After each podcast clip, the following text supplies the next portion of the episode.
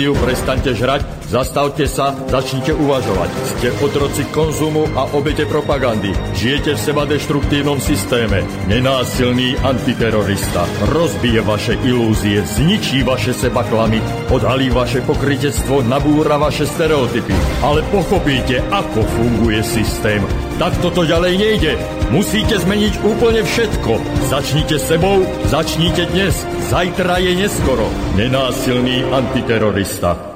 Subham Astu Sarvajagatam je pondelok 17. novembra roku pána 2014. Ten 17. november, ktorom sme v roku 1989 začali nenásilnú zmenu, riadenú a, a samozrejme bolo to teda také dobrovoľné odovzdanie moci. No dneska sa nebudeme baviť o politike alebo v tom slova zmysle o tom, čo sa stalo pred 25 rokmi. Dneska sa budeme baviť o a, prítomnosti, ale aj budúcnosti. Dnešná téma je konvergencia kríz ekologickej, energetickej a ekonomickej, príčiny, prejavy a výhľad do budúcnosti. No máme tu na to odborníka na slovo vzatého. Dneska prišiel z Centra výskumu globálnej zmeny Akadémie vied Českej republike pán doktor Alexander Áč, ktorého tuto medzi nami vítam. Dobrý deň. Dobrý deň, ďakujem no, za privítanie. Chcel by som sa vás pýtať, teda Centrum výskumu globálnej zmeny Akadémie vied Českej republiky je teda nejakou štátnou organizáciou, ktorá sa zaoberá tým, čo sa deje vo svete? Čiže je to vlastne vaša profesia, sa zaoberáte tým, čo sa deje v súčasnosti vo svete? Je to čiastočne tak. Vlastne naša inštitúcia je jedným z vedeckých ústavov Akadémie vied, to znamená, my sme oddelenie od univerzít. A jedn, jedným zo, z cieľov e, našho výskumu je vlastne pripravovať e, prognózy e, do budúcnosti vo vzťahu k e, dôsledkom klimatickej zmeny. To je vlastne jeden z tých, z tých súčastí, e, povedzme, ekologickej krízy, globálnej ekologickej krízy podotýkam. A v rámci týchto zmien sa my vlastne snažíme e, povedzme prinášať, prinášať prognózy o tom, ako sa bude meniť polnospodárska e, výroba nielen v Českej republike. To je jedna z tých častí. Ďalšia časť je, ako budú reagovať e, ľudské spoločnosti na prebiehajúce e, klimatické zmeny a ako budú reagovať povedzme v tých nasledujúcich 10 ročiach. Takže Čiže, áno. Ak to dobre rozumiem, tak toto je niečo podobné, ako kedy si bol ten prognostický ústav, áno? E, dá sa to tak povedať, určitá časť. Je to, je to samozrejme širší, širší záber. To znamená, my sa venujeme od povedzme fyziológie rastlín cez nejakú biológiu, až po tú socioekonómiu. Čiže ten záber je širší ako ten, ako e, ten prognostický ústav. Mm-hmm. Dobre, no poďme teda pozrieť sa teda, že aké sú príčiny povedzme tých e, ekologickej, energetickej a ekonomickej krízy. Kde ich vidíte? V čom sú tie príčiny týchto kríz? No, e, ja som teda pôvodne vyštudoval odbor environmentálna ekológia na Univerzite Pavla Jozefa Šafarika v Košiciach a vlastne môj náhľad e, na tieto e, systémové, povedzme, e, zmeny alebo systémové javy od teda lokálnej až po globálnu úroveň vlastne pramení v štúdiu ekológie. Predpokladám, že väčšina poslucháčov tuší, že ekológia sa vlastne je vedný odbor zaoberajúci sa vzťahom človeka a jeho životného prostredia. A Paradoxne e, môj vzťah bol e, vyhranený e, v tom, že som naozaj sa pôvodne chcel zaoberať iba prírodou. Postupne som pochopil vlastne, že sa musím zaoberať aj človekom, alebo paradoxne hlavne človekom, ktorý vlastne tú prírodu využíva pre svoje potreby. Niekto mimo páže zneužíva. A postupom času som pochopil vlastne, že tá ekológia presahuje do takých odborov, ako je energetika, a v neposlednom rade e, ekonomika alebo ekonómia a, a finančníctvo, takže vlastne čím viac a viac som poznával e, vlastne životné prostredie a náš vzťah, ľudský vzťah k nemu, tým viac som sa dostával do sfér, o ktorých som si myslel, že sa im vlastne venovať vo svojom, e, povedzme, profesionálnom živote nebudem, to znamená energetika a a nakoniec aj tá ekonomia. Čiže jedno obsahuje mnohé a mnohé obsahuje jedno. Presne ano? tak. No tak toto povedal Budha, a to nebol žiadny prognostik, to bol ešte iba obyčajný nejaký, povedzme, starý filozof. No a teda tie príčiny sú čisto ekologické, alebo dalo by sa povedať teda, že tých príčin, povedzme, tých kríz, ktoré prebiehajú, povedzme, v súčasnosti alebo aj v minulosti, ktoré prebiehali, Môžeme brať, že tie príčiny boli tak komplexnejšieho charakteru? Ja by som s tým súhlasil, že, ten, že tie príčiny sú komplexnejšie. Keď, ta, keď teda ešte prejdem k tým príčinám, my si musíme uvedomiť, že v súčasnosti na planete žije viac ako 7 miliard ľudí Mm-hmm. Presne je to 7,2 miliardy ľudí. Každý deň nám niekde na Zemi pribudne, po odčítaní teda úmrtnosti, pribudne čist, čistý prírastok je okolo 160-170 tisíc ľudí, čo je také menšie mesto, povedzme, každý deň. A tento rast mm-hmm. vlastne e, očakáva sa, že bude pokračovať e, minimálne do polovice tohto storočia a mm-hmm. podľa, podľa aktuálnych vedeckých prognóz by sa svetová populácia mohla stabilizovať niekde v rozmedzi 9 až 12 miliard ľudí, pokiaľ sa nestanú nejaké závažné udalosti. A toto je počet ľudí, ktorý nikdy na planéte v minulosti nežil. Dlhodob... Ani 7 miliard to nebolo. Ani 7 miliard, ani 5 miliard. Dlhodobá e, početnosť ľudskej populácie sú desiatky, e, maximálne stovky miliónov ľudí. Pred začiatkom priemyselnej revolúcie žilo na planete niečo cez 1 miliardu ľudí. A vlastne to, prečo je nás dnes toľko, je kombinácia faktorov, to znamená jednak pokrok e, v medicínskom výskume. My sme vlastne v tom rozvinutom svete sa nám dramaticky podarila znížiť e, novorodenecká umrtnosť, plus títo ľudia potrebujú e, spotrebovať, potrebujú sa zabezpečiť energeticky, potravinovo, čiže rastúci počet ľudí znamená rastúca spotreba energetiky, to je vlastne ten rozmer energetický. Mm-hmm. A ten vlastne prechádza potom do uh, predstav tých jednotlivých ľudí, ktorí vlastne nielen, že sme zaznamenali exponenciálny rast počtu ľudí, ale zároveň exponenciálny rast spotreby. Čiže to, čo my ako my dnes žijeme, tak si žili v minulosti iba králi, keď to teda tr- trošku zjednoduším, alebo dosť zjednoduším. Takže je to aj ten rozmer našej spotreby ako konzumentov. A ten ďalší rozmer je to, čo očakávame od budúcnosti. To znamená ďalšie zadržovanie sa, a to je ten finančný rozmer, že ľudia chcú stále viac a viac a nestačí im už to, čo vlastne majú. Čiže to je vlastne taká tá konvergencia, taká tá systémová, povedzme systémové príčiny, ale zase sme u tých jednotlivých ľudí. Mm-hmm. No, e, to znamená, že tie príčiny sú dané v podstate našou rastúcou spotrebou, môžem takto jednodušene povedať. Nemôžem hľadať príčinu napríklad, napríklad v zle nastavenom systéme, ktorý v podstate nielen túto nadmernú spotrebu umožňuje, ale dokonca aj to plitvanie alebo tú degradáciu tej biosféry umožňuje. Nebude to systémová chyba? E, presne tak. Ja by som, e, pozrite sa, ja žijem e, štýlom, ktorý e, by väčšina ľudí asi nevnímala ako e, mainstreamový. E, nemám televízor, automobil využívam naozaj len nevyhnutne povedzme na služobné cesty, vynimočne na osobnú dopravu. Snažím sa teda používať povedzme bicykel, hromadnú, mestskú hromadnú dopravu, dopravu vlakom. A to nielen z dôvodu, aby som minimalizoval svoju osobnú spotrebu, ale jednoducho preto, pretože si myslím, že vlastne súčasný, povedzme, konzumný štýl, nie že si to myslím, nie je udržateľný, to je jednoducho fakt. To není, to není myšlienka nejakých pár e, prírodovedecov, to je, to je fakt, ktorý e, vlastne... Na to stačí zdravý sedliacký no, rozum. Presne tak, na to nemusíte byť nositeľ Nobelovej ceny za fyziku, ani za biológiu, ani za medicínu a, a podobne. Takže k tej systémovej, k tomu systémovému. To znamená, ako som povedal, ja nemám televízor, mne stačí, keď prídem e, na víkend domov k rodičom a vidím, vidím pred správami reklamy, e, kde sa, kde sa reklamuje požičajte si nízke úroky, e, kúpte si nové auto s lepšou výbavou v akcii, na, na splátky, na dlh, život na dlh. To je vyslovene, a mne to stačí jedna, jedna takáto reklama, alebo je, vlastne jeden ten súbor tých reklám a mám chuť tú televízu vypnúť.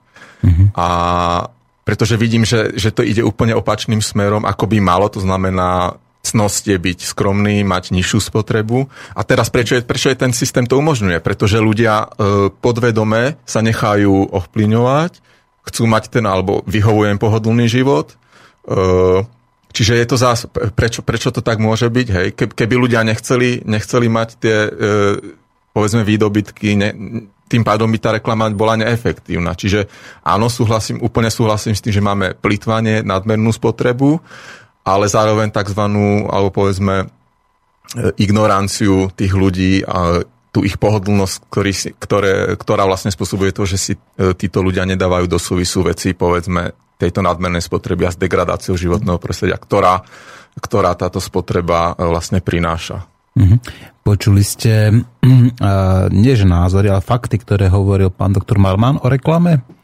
Môžete mi pripomenúť? No, on hovoril, že má protikultúrne, protispoločenské a dokonca deštruktívne, ako individuálne aj sociálne deštruktívne účinky na spoločnosť, že vytvára doslova z nás stádo tupých konzumentov a paradoxne, čím viacej sa používa tak tým, e, tá reklama, tak tým viacej v podstate tí ľudia si na ňu zvykajú, že sa v podstate stáva akoby tou integrálnou súčasťou ako toho človeka a človek už nerieši napríklad to, že či je pravdivá, či je informatívna, alebo či, či vôbec náhodou nie je manipulatívna, alebo či no, v podstate nevyvoláva u nás v podstate len nejaké emócie a či nás v podstate neničí ako takú spoločnosť, ako takú.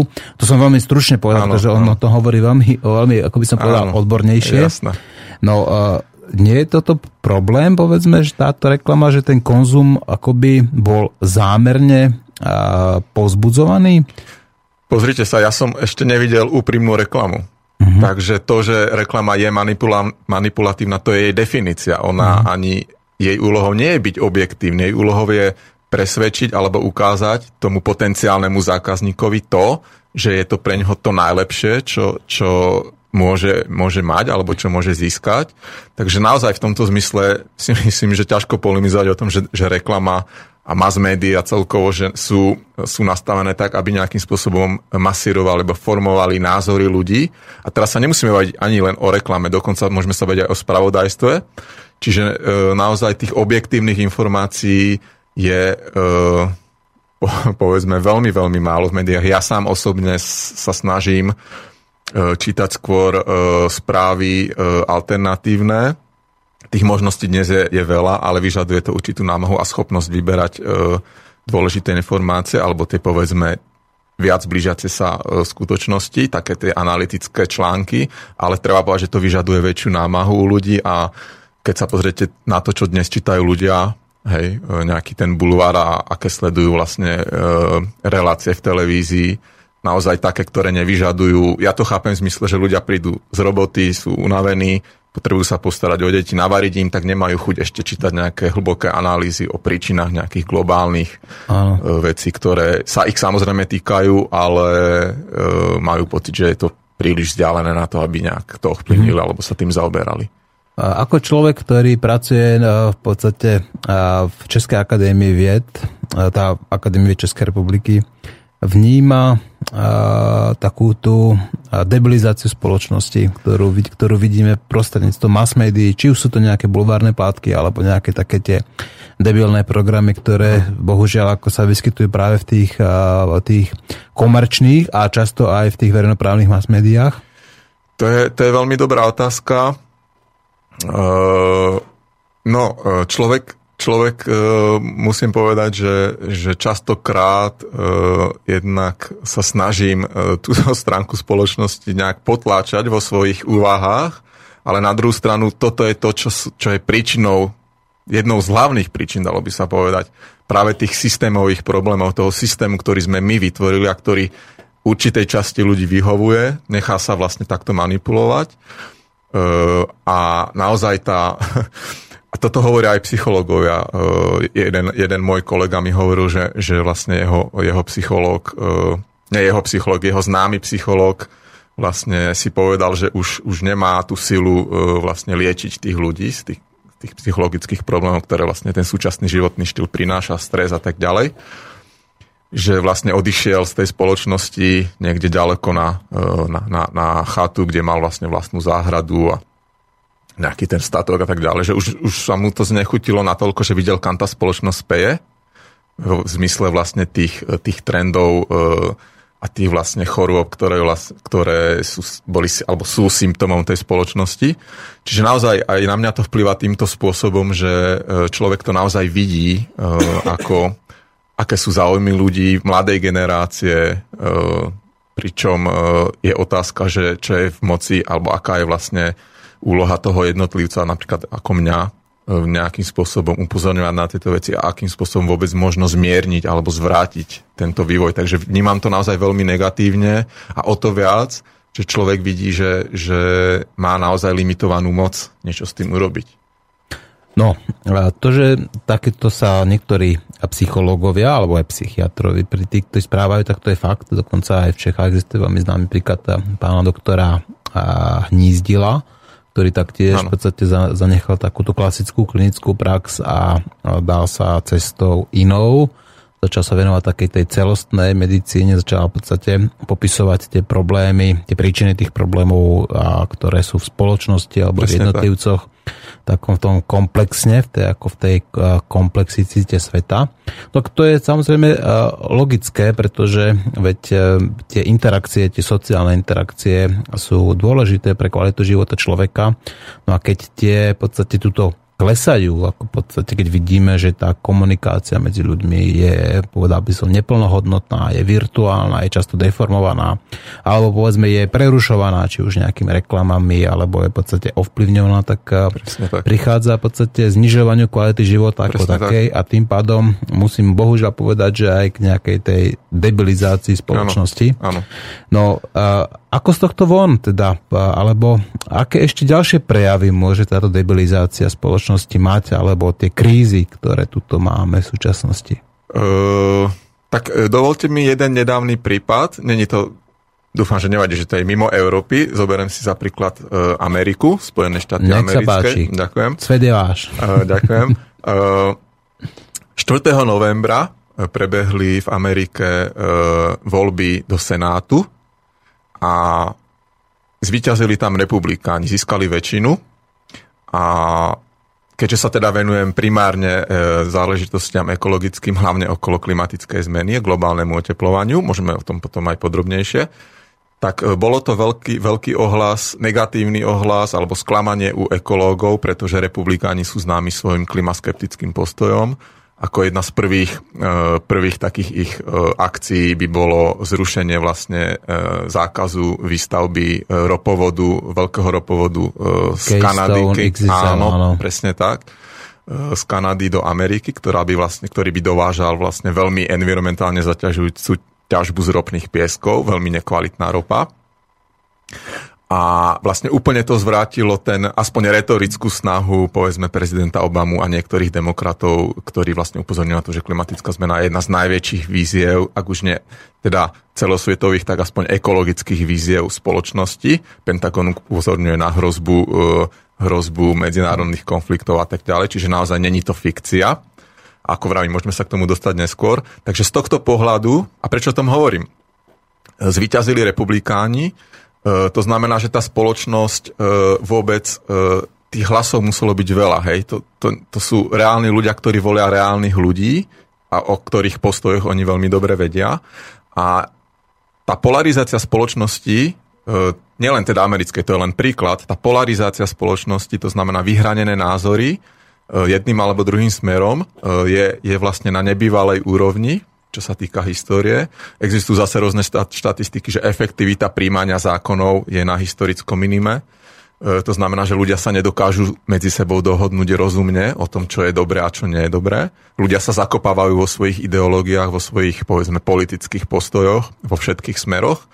A ľudia, ľudia vlastne e, nemajú e, nejakým spôsobom schopnosť alebo možno ani, nie ani tak schopnosť, ale vôbec záujem nejakým spôsobom sa podielať na tomto, eh, na, tom, na tvorbe týchto, alebo na, na, na tom, ako, tá, ako t- vlastne tá politická scéna vyzerá. A je to jeden, povedzme, z tých, eh, povedal by som, eh, kľúčových prejavov. To znamená, že aj tá, povedzme, odovzdanosť ľudí, v zmysle vlastne, že nevykladajú, nevykladajú, nevykladajú E, energiu na, na to, aby uvažovali o systémových problémoch, tak to sa prejavuje aj v tom politickom živote. kedy vlastne tí ľudia majú natoľko vyhranené postoje, že, že akákoľvek dohoda vôbec príjmať nejaké zákony, opatrenia, či už teda ohľadom klimatických zmien, ale aj mnoho, mnoho, mnoho ďalších vecí, tak je paradoxne na minime napriek tomu, že tých poznatkov, ktoré máme, máme ich viac ako kedykoľvek v minulosti. Takže není to problém nedostatku znalostí, ale je to naozaj jeden z tých problémov je tá, tá povedzme, ten nezáujem, tá absolútna uh, uh, žiadna snaha nejakým spôsobom sa podielať na týchto záležitostiach. Tá debilizácia je evidentná, pretože keď veľmi zasa sedliackým rozumom hodnotíme povedzme tie priority, tej americkej politiky, tak keď v podstate túto americký prezident straší svet s nejakou ano. ebolou, ano. s ISISom a potom s Putinom ano. a zabúda napríklad na to, že tu máme nejakú klimatickú zmenu, ano. že tu máme nejaké environmentálne problémy, že naša biosféra v podstate ide dole vodou, že sa nám zhoršuje v podstate parametry života, parametry v všetkých oblastiach, tak asi nemá v hlave všetko v poriadku, pretože neviem, oba, oba, uh, ebola, teda Obama alebo ebola, no mi to nejako synonymicky znie, neviem, no, že zabila nejakých zatiaľ 5 tisíc ľudí no, samozrejme no. a tuto už, už chystáme pre miliardy ľudí samozrejme nejaké mm. tie a, vakcíny. Ano. ISIS, a, ISIS, no tak samozrejme, kto ho vytvoril, kto ho financuje, pre koho pracuje, alebo komu sa vymkol spod rúk, prečo je zrazu takou veľkou hrozbou, pýtam sa. No, ano. no samozrejme, tak Američania si odpovedajú na toto sami a potom tu máme ešte Putina, ktorý čokoľvek spraví, tak už je už zlé. Je to zlé áno. Už je to zlé, ale tá biosféra je v poriadku, ten, ten náš ekosystém je udržateľný, všetko sa deje tak, ako má, pôda nás živí všetkých, áno. ani ju ne, v podstate ne, neničíme. Áno, áno, nedegradujeme. Nedegradujeme, no tak sa mi to zdá, že e, asi, asi nemám to hlave v poriadku ja, alebo niekto iný. No, pozrite sa, ak poviem úplne úprimne, tak uh, ja, ja samozrejme sa snažím upozorňovať na tieto veci už dlhé roky. Zo všetkých smerov, z ekologickej, ekonomickej, energetickej, na neudržateľnosť súčasného systému, ktorý ja osobne vnímam ako za zrejmý, ako za fakt v podstate. A už sa mi stalo niekoľkokrát, že niektorí moji bližší známi mi vraveli, že, že mám nejaký ja problém, že, že prečo o tom píšem tak často, tak naliehavo, že to je vlastne môj problém, že sa nedokážem vyrovnať s nejakým stavom, ktorý je. Ale nie, to nie je o mne, ja sa snažím, alebo ja hovorím o realite ako takej, nie, nie je to o mojej osobe, je to o tom, o tom e, svete okolo seba, ktorý popisujem. A toto vnímam ako, jedna z, ako jeden z obranných mechanizmov ľudí, pretože oni nechcú o tom vedieť, alebo iba minimum ľudí. A oni vlastne popierajú vo svojom svete tieto problémy, ktoré, na ktorých vytváraní sa ale zásadne podielajú. A zároveň ne, e, vyčítajú to, že o nich informujem a vlastne odporúčajú ma na nejaké, povedzme, skoro až psychologické vyšetrenie, že, že ja mám problém. To znamená, keď ja poviem ľuďom, že máme my všetci nejaký problém, to znamená aj ja, tak prvé, čo oni sa budú snažiť nájsť, že kde je problém vo mne. To znamená, oni vlastne popierajú tieto problémy a útočia vlastne na ľudí, ktoré, ktorí sú, keď to tak poviem, zvestovateľmi, alebo iba... Ad hominem. Presne tak, presne tak. No to áno. To je, často ich potom poskytuje nejaká tá selektívna hluchota, alebo presne sa tvária presne ako tie tri opice, že nevidím, nepočujem. Nevidím zlo, nepočujem zlo, áno, nerozprávam o zlu. Áno. Takže presne tak toto je, ale to neznamená, že to zlo tu nie je. Presne Len tak. toto je takéto strkanie si hlavy do piesku, alebo odmietanie, priznanie si tej reality. To, že žijeme v upadajúcej spoločnosti sa prejavuje vo všetkom, veď človek stačí, keď chodí otvorenými očami po svete, keď vidí, že nejaká tá končitá Wurst proste vyhrala túto nejakú Eurovíziu a keď si pozrite, že toto No, že toto to je... stvorenie akože má byť nejakým neviem, štandardom alebo tak, vzorom dokonca. Vzorom, hej, tak si hej. musíme uvedomiť, že ja mám teda osobne za seba hovorím úplne iný ideál akože ženskej krásy ano. samozrejme, takže toto neviem, ako toto nazvať, takže keď toto je pri typickým symptómom, prejavom tej upadajúcej spoločnosti. Ano. A tých prejavov tu máme tisíce, milióny. Ano. Takže, ano. takže toto si treba uvedomiť. Priznať si fakt, žijeme v upadajúcej spoločnosti, spôsobuje to ten seba deštruktívny systém. Ako ten systém zmeniť? No samozrejme, nemôžeme meniť systém, môžeme meniť my Ľudí, sami seba. Áno. Sami seba najlepšie. Takže čo by mali ľudia robiť, aby ten výhľad do budúcnosti mohol byť lepší? Pr- e, ešte sa vrátim k tomu, ako ste, mm. ako ste naznačili, že, e, že ľudia, ľudia nevnímajú ten problém, strkajú hlavy do piesku. Tak prvým krokom e, k možnému riešeniu, mm. úplne prvým krokom je pripustenie si problému. To znamená vždy, keď máte nejakého človeka, ktorý je závislý od heroínu, alkoholu a tak ďalej, tak on mm. si musí sám ten problém pripustiť. Mm. No, a pripustíme aj my niekoho, máme tu telefóna, takže zvihneme, lebo volajú až z Rakúska, takže budeme počuť. Dobrý deň, počujeme sa. Dobrý deň, tu je Katarína Rimanovci. A, dobrý deň, Katarína, nech dobrý sa deň. páči, počúvame vás. No, ja, ja by som sa chcela pýtať vašho hostia uh, na to, čo teraz práve povedal, že keď vysvetľuje svojmu okoliu, známym a rodine o týchto problémoch klimatických alebo proste politických, ano. ekonomických, čo sa práve deje na svete a že ho vlastne považujú e, samého za nejakého chorého alebo on má vlastne problém, ale nie celá spoločnosť. A chcel som sa opýtať, že lebo mne sa deje to isté, áno, lebo teda viem, čo sa deje na svete, chápem tie uh, komplexné vzťahy a keď to uh, vysvetľujem mojim známym, presne to isté, že ja sa to deje, že jak on sa sám s tým vyrovnáva, že títo ľudia okolo neho, tak toto berú, alebo takto jeho berú, že on je vlastne chorý. Že jak on sám sa s tým vyrovnáva, lebo to je práve môj problém teraz, že sa snažím nejakým spôsobom sama s tým vyrovnať, že buď, buď si poviem, že nechám tú pravdu, jak je, alebo že budem zatvárať tiež oči, budem proste jedna z nich, tých oviec, možno budem mať ľahší život, alebo proste keď sa budem za to akože byť v úvodovkách, tak uh, potom mám vlastne ja sama ťažší život, že s mojim okolím. Ano. Takže to, to je, to by som chcela vedieť, že jak sa s tým títo ľudia, teda aj ty Martin určite vyrovnávate. No. No, samozrejme, pán doktor odpovie. A Katka, ja by som ti chcel ešte takto priamo vysielane povedať. Drž sa, cesta, na ktorej nie sú žiadne prekážky, nikam nevedie. Vydrž, ak máš pravdu a veríš tomu a malo by to byť proti tvojmu vnútru, tak skrátka neuhni a vydrž presne v tom, v tom nastúpenom, tej, tom svojom smere, pretože aj tisíc, aj milión ľudí sa môže míliť a napriek tomu pravda zostane pravdou, aj keby si mala mať iba ty jediná na svete.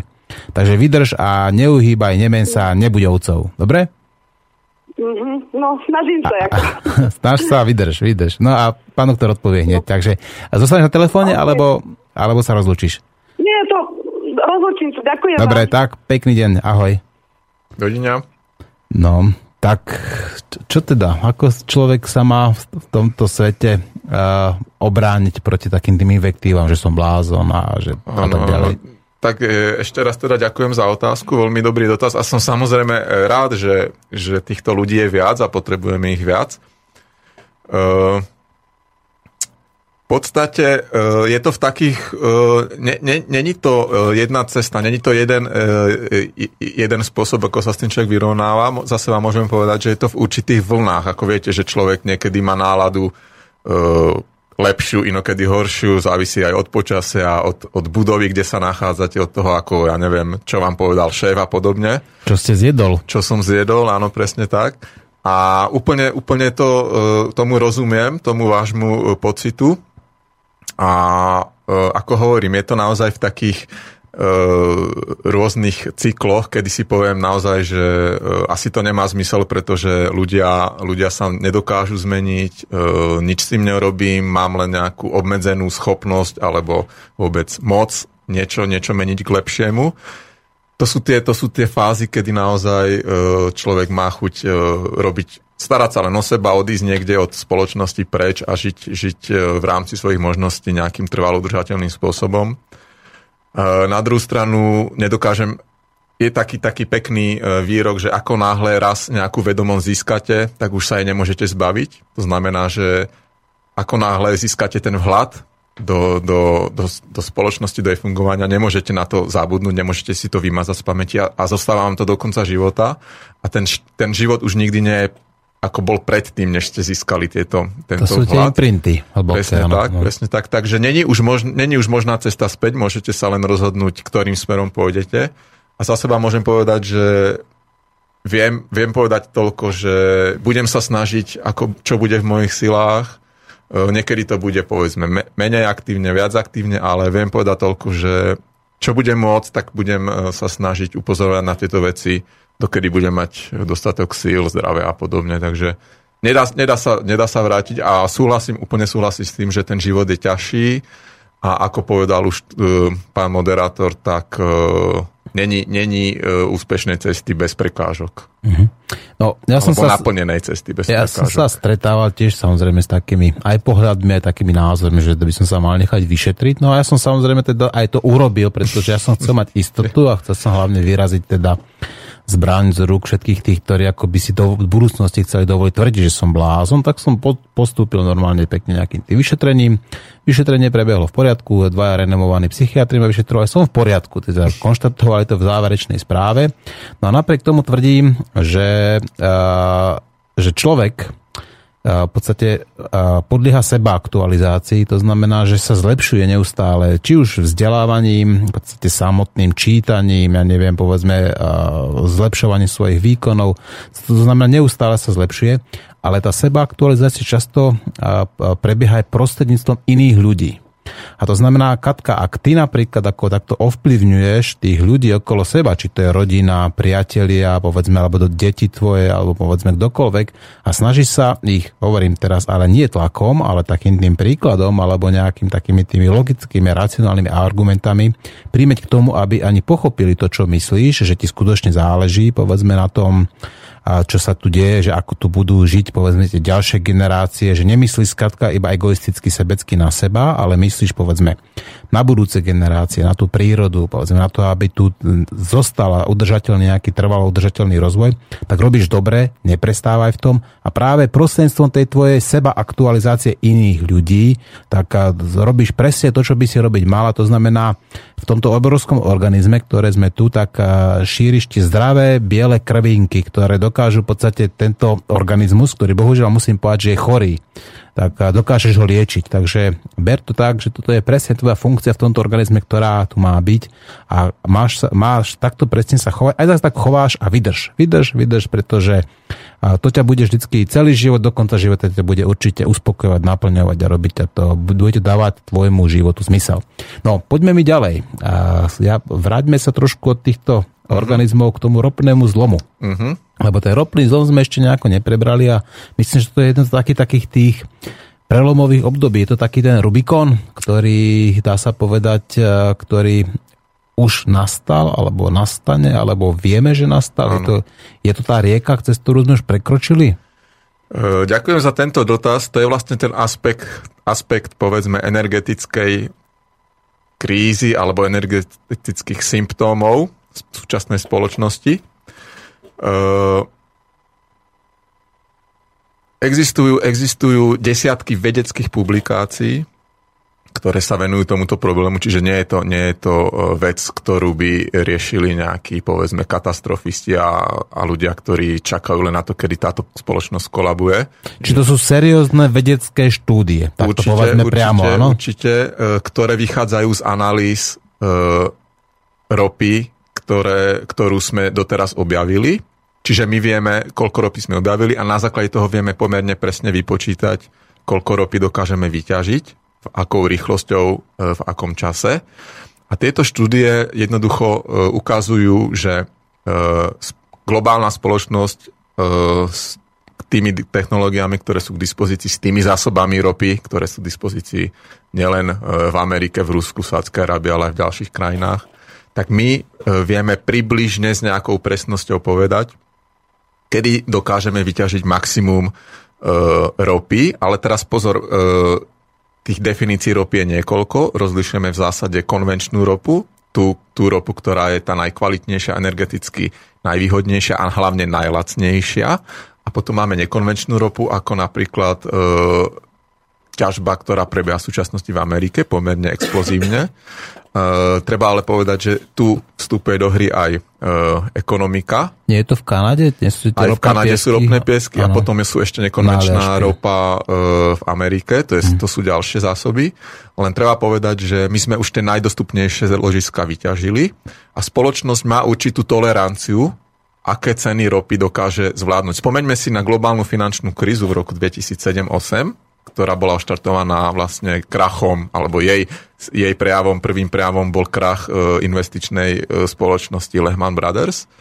A to bolo spojené s poklesom ceny ropy z rekordných 100, 147 dolár, dolárov za barel ropy a ten pokles v tom maxime krízy bol až, až, alebo iba 35 dolárov za barel ropy. A niektorí to interpretovali tak, že sme objavili novú ropu. Nie, to bola finančná kríza, kedy vlastne príliš vysoké ceny ropy prispeli e, k určitým ekonomickým problémom, alebo finančným problémom. Vlastne dopyt, globálny dopyt poklesol prestali fungovať e, pôžičky, biznis, prepušťalo sa, však vieme, ako prebiehala, ako sa to vyvíjalo v Amerike a potom v Európe a tak ďalej, alebo ako sa to Číne. vyvíja v Číne. To dopadlo všade, ako cel, Presne celý tak. svet to postihlo. A to znamená, že svet mal, bol príliš veľmi zaťažovaný vysokými cenami energií, v tomto prípade sa bavíme o rope. Cena klesla, to znamená, že mnohé ropné projekty, ktoré boli plánované pri cene ropy 100 dolárov, prípadne viac, tak stratili svoju návratnosť pri cene dolárov 35 e, dolárov za barel. To znamená, že mnohé projekty boli odložené alebo úplne zrušené. To znamená, že je to jeden z tých prvých fází, kedy vlastne nedokážeme zvyšovať globálnu ťažbu ropy, pretože jednoducho dostupnosť ropy klesá a naša schopnosť zaplatiť za jej ťažbu je obmedzená. A v určitej chvíli nastane teda tá fáza, kedy tá ťažba začne klesať. V súčasnosti podľa týchto štúdií sme v tom tzv. tom pláto, v tom maxime, v tom období ropného zlomu konvenčnej ropy, kedy vlastne jej ťažba sa nezvyšuje už, od roku 2005. Čiže vlastne nejakých už takmer 10 rokov sa pohybuje na tom maxime. Pričom ale mierne e, rastie ťažba nekonvenčných ložisk, ktoré ale sú veľmi drahé a technologicky náročné a sú umožnené extrémnym zadlžovaním investorov ale to je ďalší aspekt finančný a ako vieme, obrovské zadlžovanie bolo jednou z hlavných príčin vlastne globálnej finančnej krízy. Takže to je vlastne ten finančný rozber energetických problémov, ktoré prináša naša spoločnosť a ten ropný zlom je naozaj jednou z kľúčových vecí, o ktorých si myslím, že budeme počuť v budúcnosti pravdepodobne stále viac. Mhm. No, a skôr, než sa vrhneme ešte späť na tú ropu, na ten ropný, mm-hmm. na to globálne mm-hmm. zadlžovanie, mm-hmm. spravíme si krátku prestávku hudobnú, zahráme si Janu Kiršnerovie a Peťa Habku a Bude mi lehká zem. Dúfam, že táto pesnička sa vám páči. Určite, určite, Dobre. ďakujem. Takže počúvajte, milí poslucháči, a po pesničke pokračujeme ďalej. že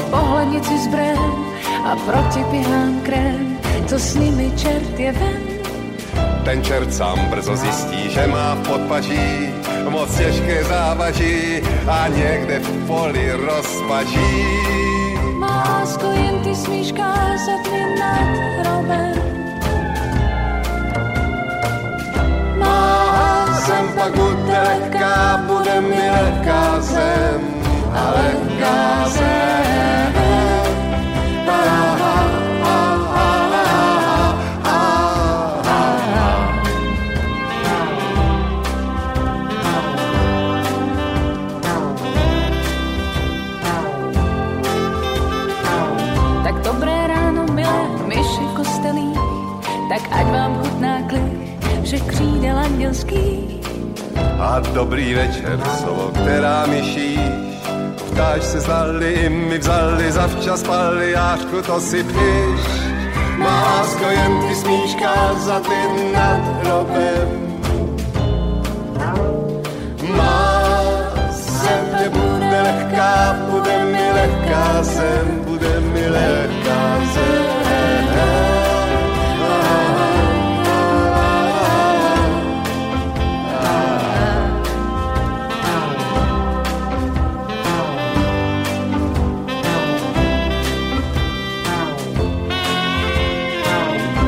Nemám ani klobouk. Pluje povětří, jak zvony hledá řík, či sebe sama. Co já vím, jen to, že co mám, tebe už tíži necítím.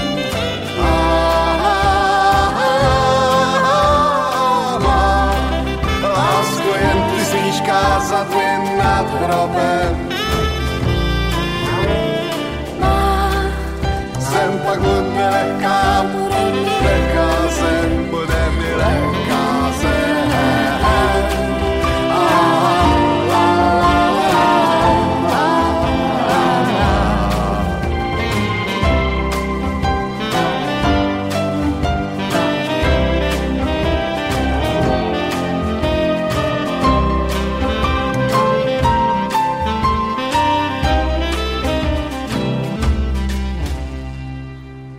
Dohrala, dospievala Jana Kiršnerovi a Petr Habka a vypočúvate Slobodný vysielač, reláciu Nenásilný antiterorista. Dnes s pánom doktorom Aleksandrom Áčom z Centra výskumu globálnej zmeny Akadémie vied Českej republiky sa bavíme o konvergencii kríz ekologickej, energetickej a ekonomickej, o ich príčinách, prejavoch a o výhľade do budúcnosti. Načali sme trošku ten ropný zlom a povedali sme si teda, že fraj teraz sme v tom nejakom plató, ale nepochybujem o tom, že tiež sú asi nejaké pochybnosti. A existuje teraz, alebo hovorí sa o nejakej revolúcii ťažby z bridlicových plynov a zase tam počúvam veľmi také ambivalentné názory, že jedni sú za, druhí sú proti, dokonca v tom štáte, kde tento, tento bridlicovú ťažbu vynaliezli, tak tam zakázali a na tých pozemkoch tých ľudí, ktorých súťažiť povedzme na Ukrajine, tak to nedovolia robiť v Amerike. Ako to je s, tým bridlicovým plynom? Je to nejaký nový spásonosný zdroj? E, veľmi dobrá otázka. E, a nie je to len bridlicový plyn, je to dokonca aj bridlicová ropa. Mm-hmm. To sú práve tie nekonvenčná, nekonvenčná ťaž, ťažba ropy. A mnoho analytikov hovorí, ako, ako ste správne naznačili, o energetickej revolúcii. Mnoho ľudí je v eufórii v, v tom zmysle, že sa hovorí o tom, že Amerika by získala energetickú nezávislosť o ktorú prišla už mnoho desaťročí. Nie je to nejaké zbožné prianie? Uh, povedal by som s pomerne vysokou istotou, že je to zbožné prianie, ktoré vlastne zase zakrýva tie uh, práve príčiny tých problémov, v ktorých sme. A problém je v tom, že ak, ak by to aj bola pravda, čo nie je pravda, že, že tých, tých zásob je toľko a te, te, že k tej energetickej nezávislosti môže dojsť, zvýšením ťažby, podotýkam nie, nie snížením spotreby, ale zvýšením ťažby, tak by to znamenalo, že sme úplne rezignovali na e, klimatickú zmenu a znižovanie a nejaké znižovanie globálnych emisí skleníkových plynov.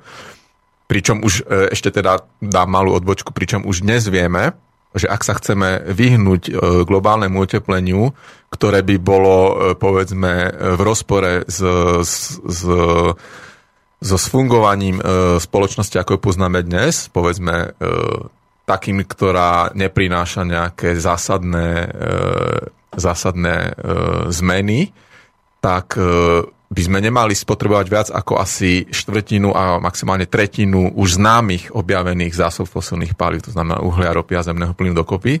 Čiže my vlastne sa snažíme ťažiť stále nové a nové, alebo objavovať nové a nové ložiska, čo je v rozpore teda s, klim, s, s proklamovaným riešením klimatickej zmeny, ale späť k tej energetickej revolúcii. Uh, hlavný, uh, tuto tieto technológie, pomocou ktorých sa ťaží, my poznáme už 10 ročia. Pravda je, že došlo k niektorým vylepšeniam a zvýšení uh, účinnosti tejto ťažby, takzvanému, takzvanému tzv. frekovaním, kedy vlastne dochádza k horizontálnemu, horizontálnej ťažbe.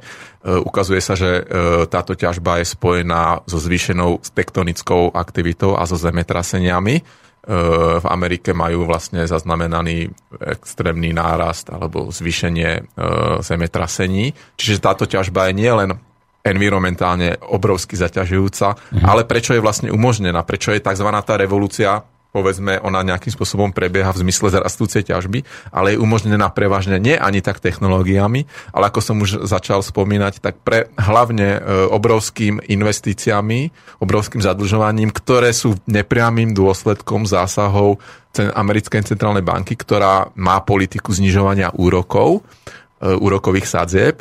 A to vlastne zatraktívnilo investície do tohto biznisu a vlastne umožnilo to spoločnosťam, investorom e, extrémne zvýšiť dlh a paradoxne umožnilo to potom tým, že vlastne došlo k, tejto, k, tomto, k tomuto enormnému nárastu ťažby zemného plynu, tak k poklesu ceny, k dramatickému poklesu ceny zemného plynu, nekonvenčného zemného plynu v Amerike. A to zase podrýva ale návratnosť tej samotnej ťažby. Čiže ak vám príliš klesne cena vašeho produktu, to čo vyrábate, tak nie ste schopní pokryť náklady potrebné na vašu ťažbu. Mm-hmm. No to je taký, by je to taký veľmi hlúpa slučka, áno, hlúpa áno. slučka, že oni, e, najprv tá cena, prinúť, ako nízke úroky a cena prinútila ako využiť tie posledné možnosti, Presne ktoré tak. tam sú. A na druhej strane uh, uh, tie posledné možnosti a pokles tej ceny spôsobili, že sa stalo to neefektívne Presne a nerentabilné. Áno. No, mali sme tu telefón, ja sa ospravedlňujem, že som nestiel zvyhnúť, ale pripadalo mi veľmi nevhodné, aby som prerušil vašu myšlienku. Poďme ďalej. Tak tá, tá ťažba na tej Ukrajine. Mm-hmm. Tam sa tiež hovorí, že dokonca tam aj, aj už, už začala tá ťažba tým frekovaním na Ukrajine toho brilicového plynu. A prečo napríklad v Amerike to považujú za neekologické, dokonca za nebezpečné a na Ukrajine nie? No, máme tu z telefóna, tak najprv určite, určite. zodpovieme otázku našeho poslucháča. Dobrý deň, počúvame vás. Dobrý deň, Prajem. Tu je Jozef z. Chcem sa opýtať pána doktora, že či vie o tom, alebo keby nám mohol to vysvetliť, že je objavený aj nový zdroj energie, ktorý sa nenachádza na Zeme guli, ale na, na mesiaci.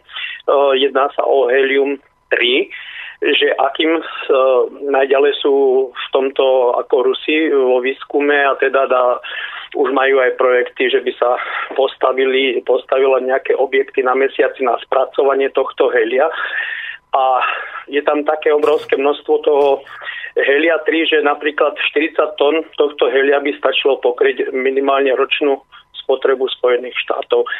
A jednoducho je tam energie toľko e, pre Zemegulu, že by stačilo momentálne na 10 tisíc rokov, keby bola tá spotreba, čo je momentálne teraz.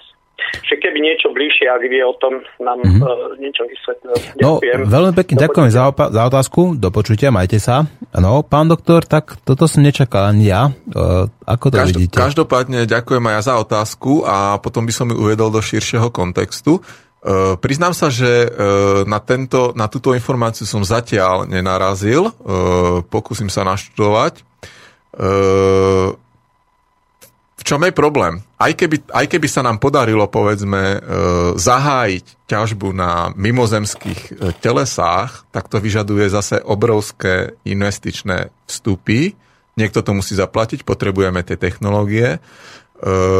Trvalo by to, nepochybujem o tom, že by to trvalo ak nie, rok, ak nie 10 ročia, tak určite e, dlhé roky, kým by sme, kým by sme vlastne získali prvé plody takto získavanej energie.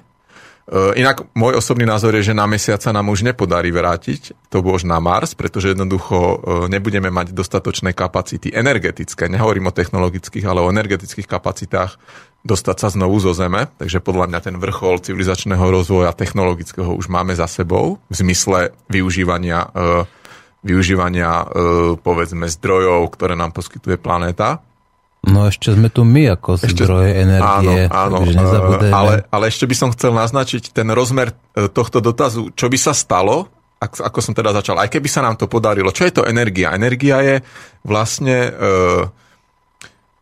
schopnosť alebo energia nám dáva schopnosť využívať iné zdroje planéty. To znamená, pomocou energie môžeme obhospodarovať pôdu, ťažiť lesy, loviť ryby. E, všetky vlastne aktivity, ktoré máme, sú iba vďaka energii, aj nakoniec aj internet, e, posielanie SMS správ, to všetko je vďaka energii. A ak by sa ľudstvu podarilo získať neobmedzený alebo prakticky neobmedzený zdroj energie, či už z mesiaca alebo pomocou jadrovej fúzie a tak ďalej, čo E, akýkoľvek spôsob si môžete vymysleť. Čo by to znamenalo? Znalo by to, znamenalo by to, že by sme získali schopnosť ešte viac využívať, niekto by mohol povedať zneužívať iné, iné prvky našej biosféry k, k svojim potrebám, k svojim účelom a znamenalo by to podľa mňa iba ďalšiu degradáciu vlastne životného prostredia. Čiže to, čo, to najhoršie podľa mňa, čo by sa mohlo stať, je, ak by sme naozaj e, získali prístup k veľmi lacnej, povedzme prakticky neomedzenému množstvu energie, ktorý by sme potom využívali pre získavanie ďalších vecí, ktoré ale nemajú tú schopnosť regenerácie.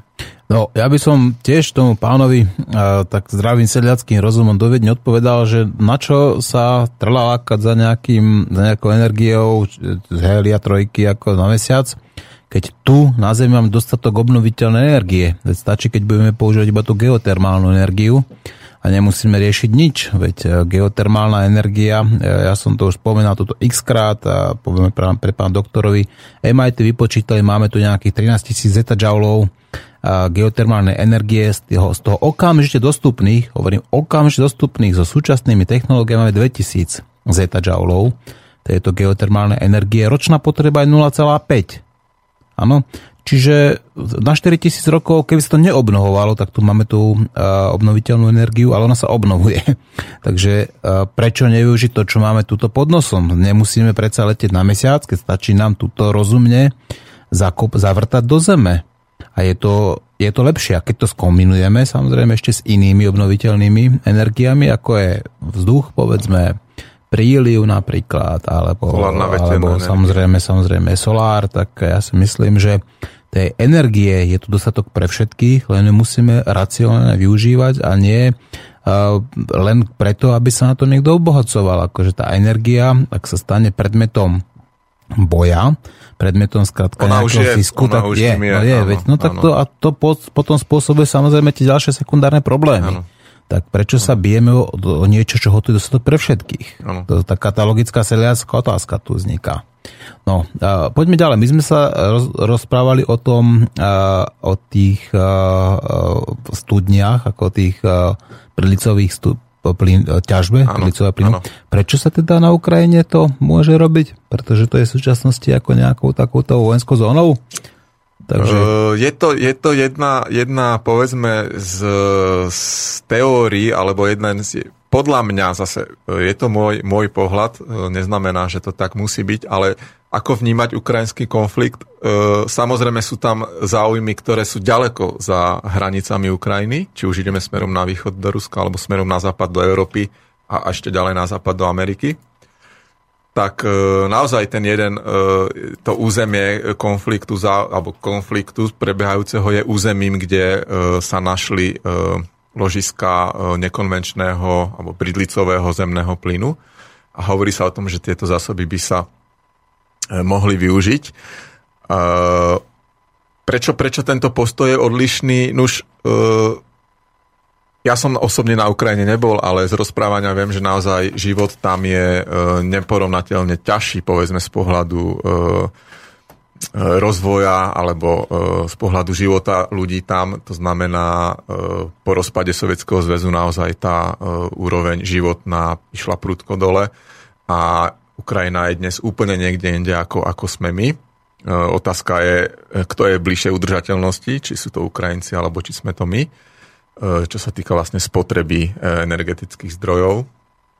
Ja tam tú otázku vnímam ešte jedna, že hm. komu to prospievalo, že kto tej Ukrajiny stal na tej hadici, prečo, prečo krajina rovinatá, ktorá má jednu z najkvalitnejších zemí, ako mm, tuto v Európe, ktorá má 8 metrov, nejaká miesta 8 metrov ako vysokú vrstu černozeme, prečo sa nedokáže uživiť a prečo nedokáže vyprodukovať dostatok potravín, keď má ešte aj mierny, krík, mierny klímat, preto pre seba samozrejme a pre, povedzme aj pre vývoz a ešte keď má k tomu aj les uhlie ano, čierne, tam pomerne dosť, antracit áno. tam je, áno, antracit, je tam hnedé uhlie, čierne uhlie.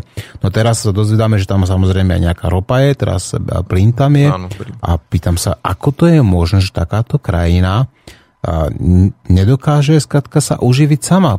Že, veď tí Ukrajinci predsa nie sú ani leniví, ani sprostí, veď vidíme, že chodia pracovať na Slovensku, chodia pracovať do, povedzme do oného, do, do Čiech, makajú ako šrobiky sade, všade, Prečo im to není umožnené tam?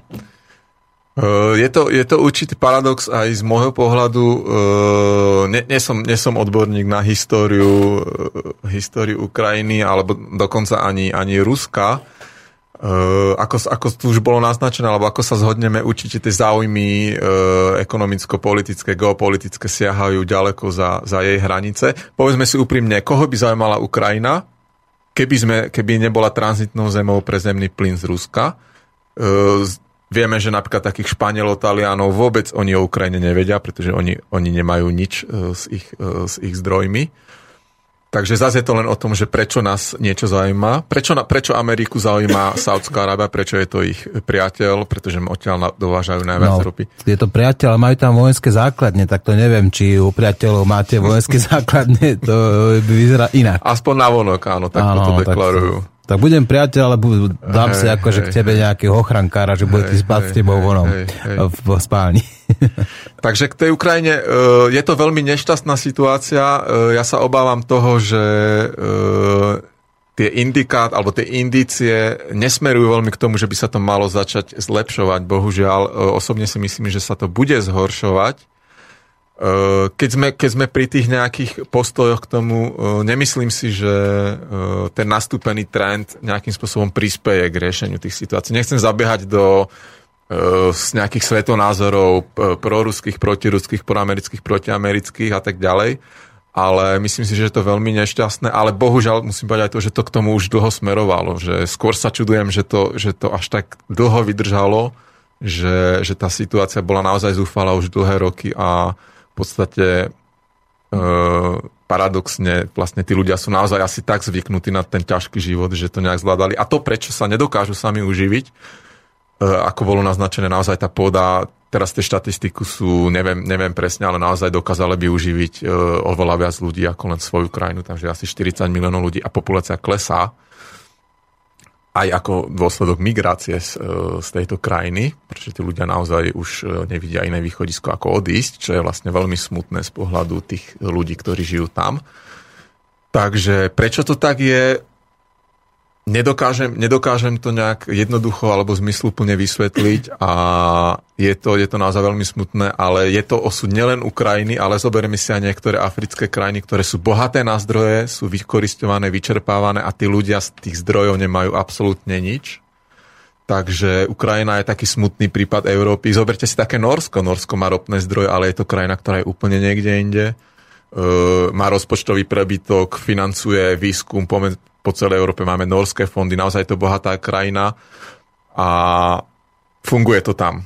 Na Ukrajine to nefunguje, e, nefunguje to v mnohých ďalších krajinách. Venezuela má najväčšie zásoby ropy a vidíte, ako to tam vyzerá. Asi tam bude problém No tam sú zase nejaké ďalší. politické problémy. Myslím, že tam sú nejaké sankcie zase Spojených ano. štátov, takže ono keď to tam fungovalo sú tam by... širšie súvislosti. Áno, čiže keď by to tam malo fungovať a nefunguje to tak, ako si to predstavuje, povedzme, nie venezuelský prezident, alebo venezuelský lúk, ale niekto iný, tak skratka, tak to není Bo, Bohužiaľ, tie záujmy sú tam, sú tam hm. širšie. Mm-hmm. No, poďme ďalej, poďme ďalej teda.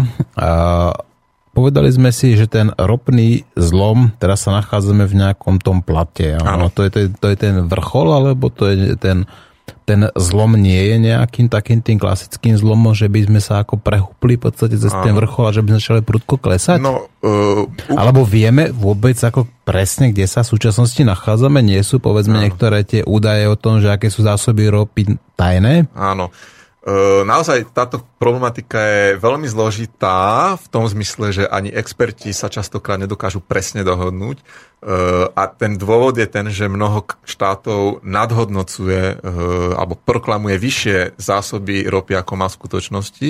Vieme, že k tomuto došlo v krajinách OPEKu, že vlastne náhle došlo k zvýšeniu zásob, ale tam bol dôvod ekonomický, pretože im to vlastne zvyšuje potom atraktivitu, e, ekonomickú atraktivitu z pohľadu investícií, čiže pre nich bolo výhodnejšie ukazovať vyššie zásoby, ako reálne ma, mali, alebo ako reálne mm-hmm. majú. Čiže my máme, nemáme úplne presnú informáciu naozaj o tých zásobách ropy, ktoré je možné, že nám doslova v tomto klamu, že v podstate, že oni čerpajú, čerpajú viacej, ako keby Áno, ešte viacej ja pribudalo, že ja to nie je myslím, presne ja naopak? Ja si myslím, že to je možné. Je na druhú stranu som hovoril, že máme pomerne solidnú informáciu o tých, o tých množstvách ropy, ktoré sme objavili. Samozrejme s určitou neistotou aj v dôsledku týchto, týchto uh, negeologických faktorov. A ako bolo, uh, keď teda pôjdeme k tomu termínu, ten zlom, uh, úplne, ak vám to poviem, úplne povedzme, e, tak ako to vidím, tak vlastne k tomu prvému, e, prvému odchýleniu od toho tzv. business as usual scenáru došlo už v tých prvých ropných šokoch v 70. rokoch, kedy vlastne došlo k prudkému narastu ceny ropy v roku 1973 a potom 79. A ako sú známe vlastne Jonkipurský konflikt, a to boli vlastne tie prvé už povedzme ropné, e, ropné nepokoje, kedy vlastne došlo k, Irán, e, k revolúcii v Iráne a vlastne Amerika vtedy začala uh, byť energeticky, alebo jej energetická nezávislosť bola veľmi, veľmi... Ale Jom Kippur to je nejaký židovský sviatok, áno? A, alebo Jom Kippurský konflikt, áno, ako, a áno. V, prečo bol v tom zaangažovaný Izrael? Fú, tak to je uh, Izrael, to je ďalšia kapitola samozrejme. Uh, vieme, aká, um, ako je tam prepojenie vlastne na, na Ameriku podstate, ak dám príklad nedávny, tak žiaden zo senátorov amerických ne, nebol proti e, e, finančnej pomoci e, pre Izrael v súvislosti vlastne s nedávnym vývojom v pásme Gazy, kedy vlastne medzinárodné, nielen, nielen e, e, inštitúcie zaoberajúce sa ľudskými právami, ale aj, aj mnohé ďalšie poukazovali vlastne na Genocidu palestínčanov, tak áno, tak sa to hovorí slovensky. Áno, e, Bohužiaľ, asi takto by sa to dalo nejak charakterizovať. No, takže naozaj tie záujmy sú... Je tam veľmi veľké prepojenie. Ja, ja doteraz úplne presne sa priznám, že neviem, aká je motivácia, alebo nevidím natoľko do, tej, do, tej, do tých motivácií, prečo vlastne Amerika týmto spôsobom jednohlasne, jedno, jednohlasne vlastne podporuje izraelské, izraelský štát vojenský, ktorý vlastne má také možnosti, že No, však vieme, ako to tam vyzerá. Takže, ale toto chcem sa vrátiť tým ropným záležitostiam, ropným šokom. Už, už v tých 70. rokoch vlastne došlo k spomaleniu e, globálnej ťažby ropy, vlastne k tomu odklonu exponenciálnej ťažby v tých 70. rokoch.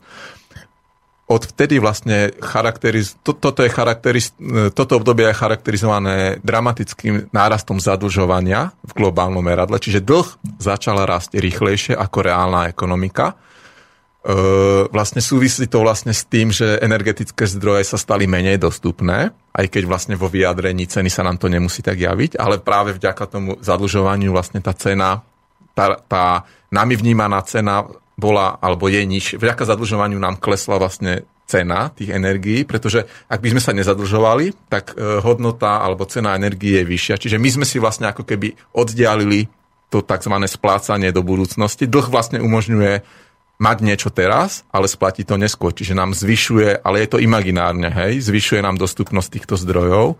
Čiže toto by som charakterizoval ako odklon od, od toho scenára bezproblémového, ktorý ale samozrejme má tie symptómy, to znamená, ten rast nemôže pokračovať do nekonečna. A teraz sme v situácii, kedy e, nielen, že došlo k spomaleniu toho rastu od tých 70 80 rokov, ale naozaj sme v tom období maxima.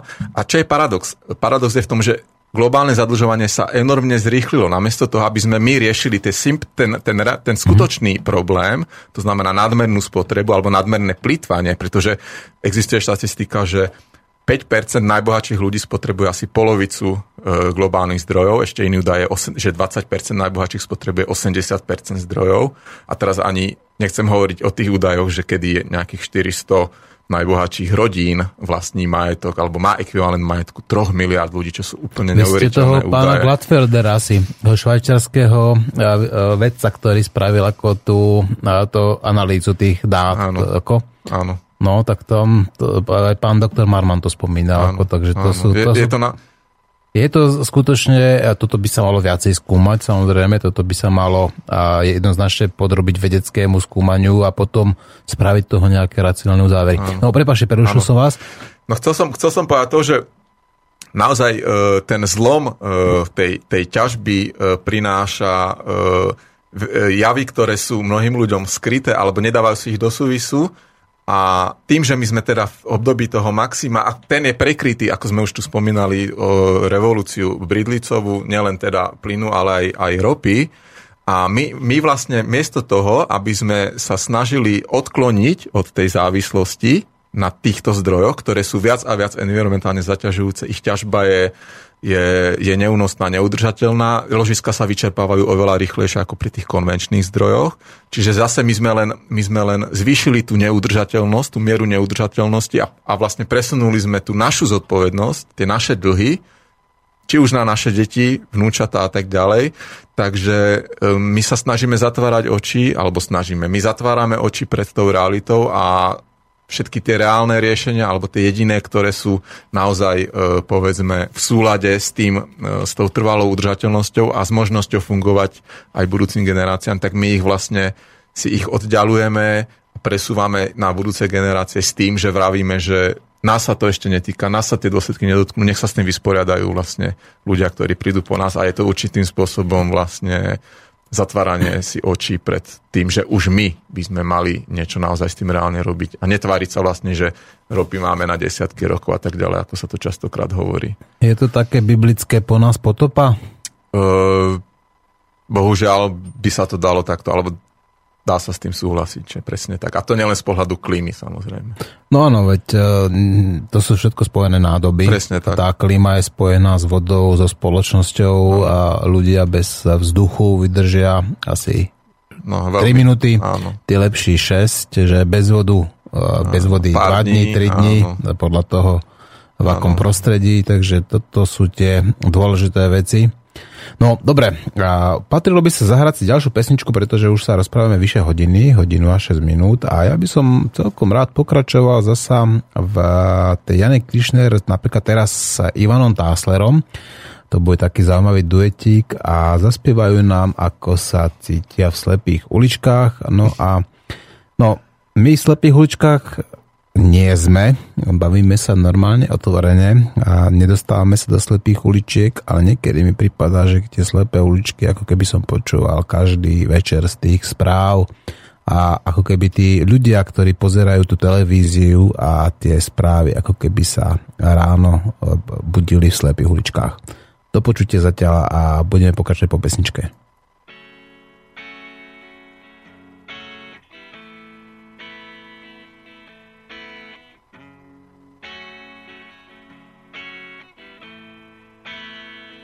Ako víno žiari, chutí ako v ústach med.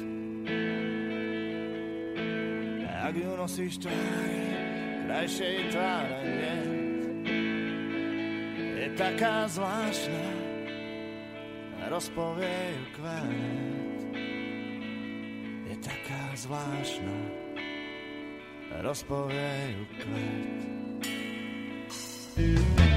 Ako dúšok vína, ako nápoj omaný. Sladko bojíme na sto nocí, na sto dní. Ak budem šťastná, nelám krásne sny. Ak budem šťastný, nelám krásne sny.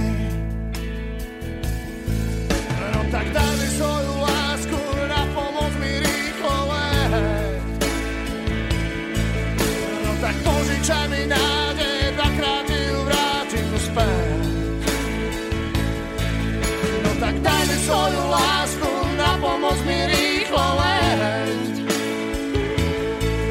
No tak požičaj mi nádej, dvakrát ju vrátim späť. Som ten krásny blázon, čo má rád tvoj strach. Predstavím ti šťastie v slepých uličkách. To krásne šťastie slepých uličkách. To krásne šťastie v slepých uličkách. Som ten krásny blázon, ktorý kráča v oblakoch. Túžim s tebou lietať, aj túlať sa po vlakoch. Predstav mi šťastie, zázrak pre mňa. Predstav mi šťastie, zázrak pre mňa správ.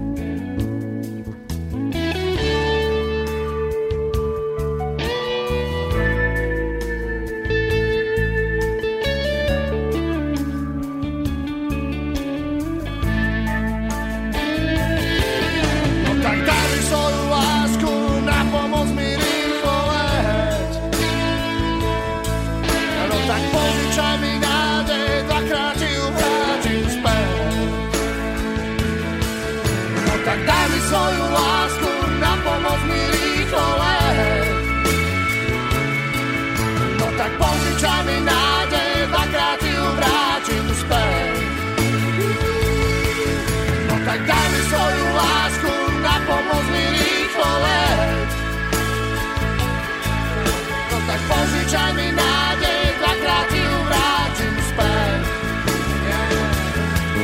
No tak daj mi svoju lásku, na pomoc mi rýchlo leď, leď, leď.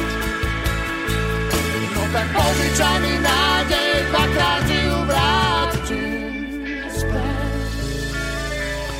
No, počúvali ste Ivana Táslera a Janu Kiršner, ktorí sa bavili o požičiavaní, chceli si požičiavať lásku, no tak ono začne to s láskou a potom začne to skončiť asi u peniazoch. No a my tu sedíme s pánom doktorom Alexandrom Áčom v štúdiu a bavíme sa trošku o dlhovej kríze, ktorú viackrát spomenul vo svojom vystúpení.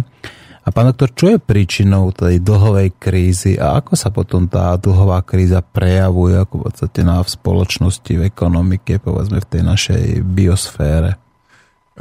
Veľmi, veľmi zásadná a dôležitá vec, povedal by som. A ako som už na začiatku povedal, vlastne ekológia je prepojená na energetiku a na financie, na fungovanie súčasného finančného systému, ktorý ale vytvárajú ľudia. A o čom je dlh? Dlh je o tom, že vy, e, vy dáte záväzok svojmu veriteľovi, svojmu e, osobe alebo inštitúcii, ktorá vám požičiava, čiže v tomto prípade je to banka, vy mu, vy mu dáte záväzok, že mu v budúcnosti e, splatíte to, čo vám on dnes požičal, plus k tomuto e, požičanému objemu peňazí vy máte pripojený úrok.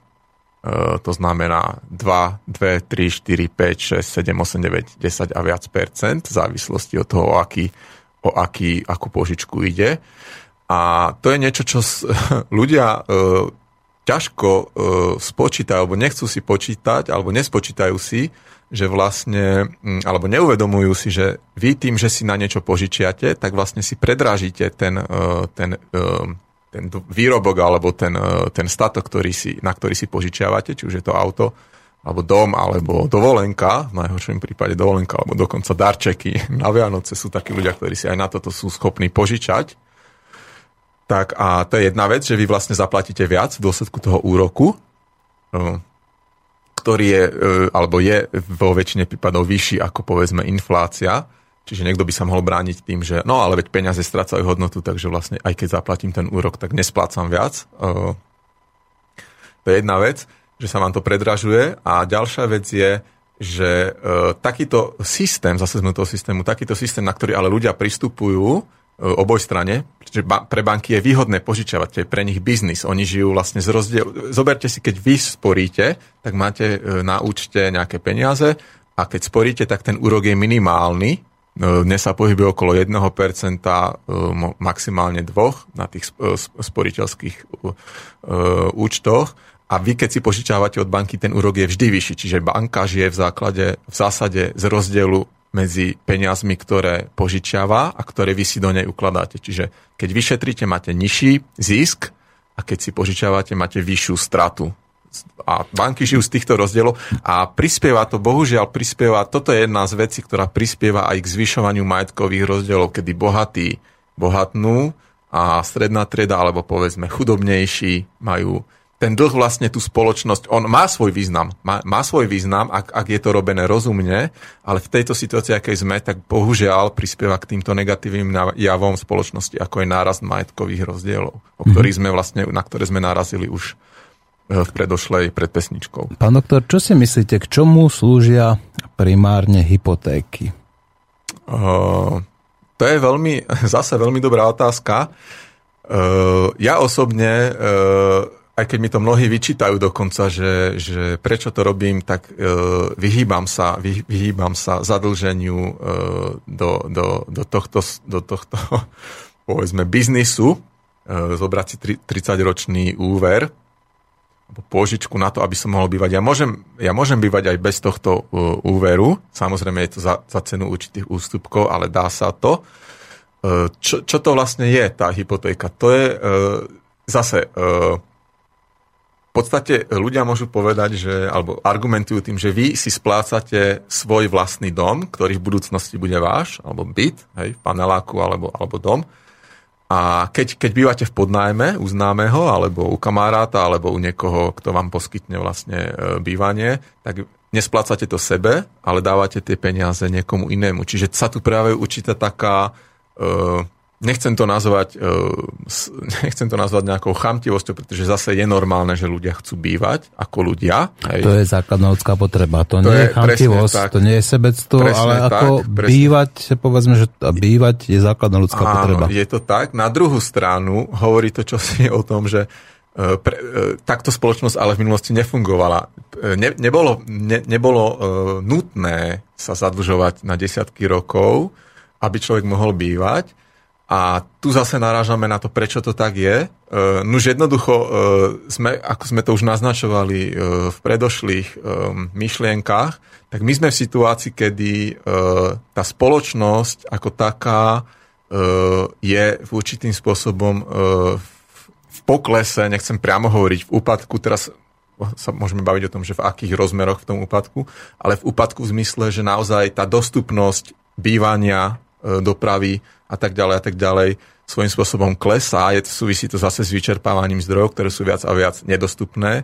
A ľudia, aby si mohli zachovať ten svoj štandard, na ktorý boli zvyknutí, ale ktorý v historickom kontexte je extrémny, kedy vlastne my si žijeme, my máme takú spotrebu, ako kedy si mali naozaj len vyššia šlachta a vládnúca trieda, hej, nejakí tí monarchovia a tak ďalej, e, vládcovia.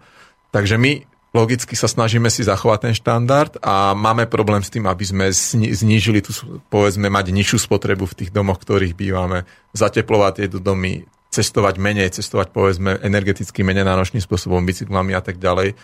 Čiže tu je v rozpore to, čo my očakávame od toho sveta, od, od, e, od e, vlastne okolia, akým spôsobom v ňom fungujeme a to, čo nám tento svet môže ponúknuť. A zase ho, hovoríme o tom, že zdrojov je dosť, ale ide o to, akým spôsobom my ich využívame a akým spôsobom, aké sú naše nároky potom vo vzťahu k tomu prostrediu. Čiže to je vlastne ten rastúci rozpor, ktorý sa prejavuje práve rastúcim zadlžovaním, ktoré není ale v žiadnom prípade udržateľné. No a ja som v, teda úplne nezachytil, k čomu teda tá slúži tá hypotéka primárne? Primárne čo, čo... slúži k tomu, že vy si môžete dovoliť e, bývať v tom novom, Čiže zabezpečeniu k tej základnej ľudskej potreby? K tej základnej ľudskej potreby áno, ale e, nikde není povedané, že každý človek musí mať svoj vlastný dom. Ako vravím, e, mnoho, v mnohých krajinách je normálne, že bývate nie vo vlastnom dome, ale v, v, pre, jednoducho žijete v celoživotnom podnájme, ale nepočítate si, že vás odtiaľ niekto na druhý mesiac vyhodí. Je to určitým, určitá dohoda medzi tými, e, medzi tými ľuďmi, že oni, aj keď to není ich, tak nemajú obavu o to, že skončia na ulici. Mm-hmm. Čiže to že, to, že vlastne vy tú hypotéku dostanete, prinesie vám to osamostatnenie od rodiny, od rodičov, e, môžete si založiť rodinu a ako, sme, ako hovoríme, je to, je to na, úplne v poriadku v zmysle tých potrieb, len zase e, problém je v tom, že to zadlžovanie ako také umelo navyšuje cenu potom toho bývania. Ak sa pozrieme na štatistiku, dovolím si, dovolím si ocitovať štatistiku, kedy v rokoch 2005 až 2008 e, sa priemerná cena e, bývania alebo bytov na meter, ak vyjadrené na meter štvorcový na plochu zdvojnásobila. Za 3 roky. Za, za 3 alebo 4 roky sa zdvojnásobila cena e, vlastne e, nehnuteľností na Slovensku a e, to znamená, že vďaka tomu zadlžovaniu to um, došlo aj umelo, lebo zadlžovanie zvyšuje dopyt, to znamená, ja keď sa zadlžím, vytváram dopyt na to, že, že vlastne uh, som, som uh, účastníkom trhu, s nehnuteľnosťami. No keď sa zadlžím, tak vytváram peniaze a tým pádom v podstate dávam nové peniaze do systému. Presne tak, presne tak. A ten systém je od týchto peniazí potom závislý a banky na tom závisia a na, na bankách tak, závislé vlády. A teraz pri, prichádzame k tej skutočnej podstate, k čomu slúžia tie hypotéky. E, ľudské bývanie je jedna z najväčších ľudských potrieb, čo sa týka objemu, ako čo sa týka toho áno, majetku, nákladov, áno. To nákladov, pretože voda samozrejme je dôležitá, vodu alebo jedlo samozrejme, ale v porovnaní s bývaním je to mizivá položka. No a práve tým, že ľudia potrebujú bývať a hľadajú tú možnosť sa osamostatniť, bývať, založiť si robot, rodinu, uh-huh. tak hľadajú nejakú tú alternatívu a práve je to tá hypotéka. A tá hypotéka generuje najväčšie množstvo peňazí do systému. Ano. Pretože keď sa človek, tie peniaze neexistujú. Ano. Keď človek si berie hypotéku, tak tie peniaze nie sú. Ano. To je skrátka, banka nemá nachystané pre neho nič na nejaké čísla na účte ano. alebo žiadne ani peniaze v sejfe. Ano. Tam neexistuje nič.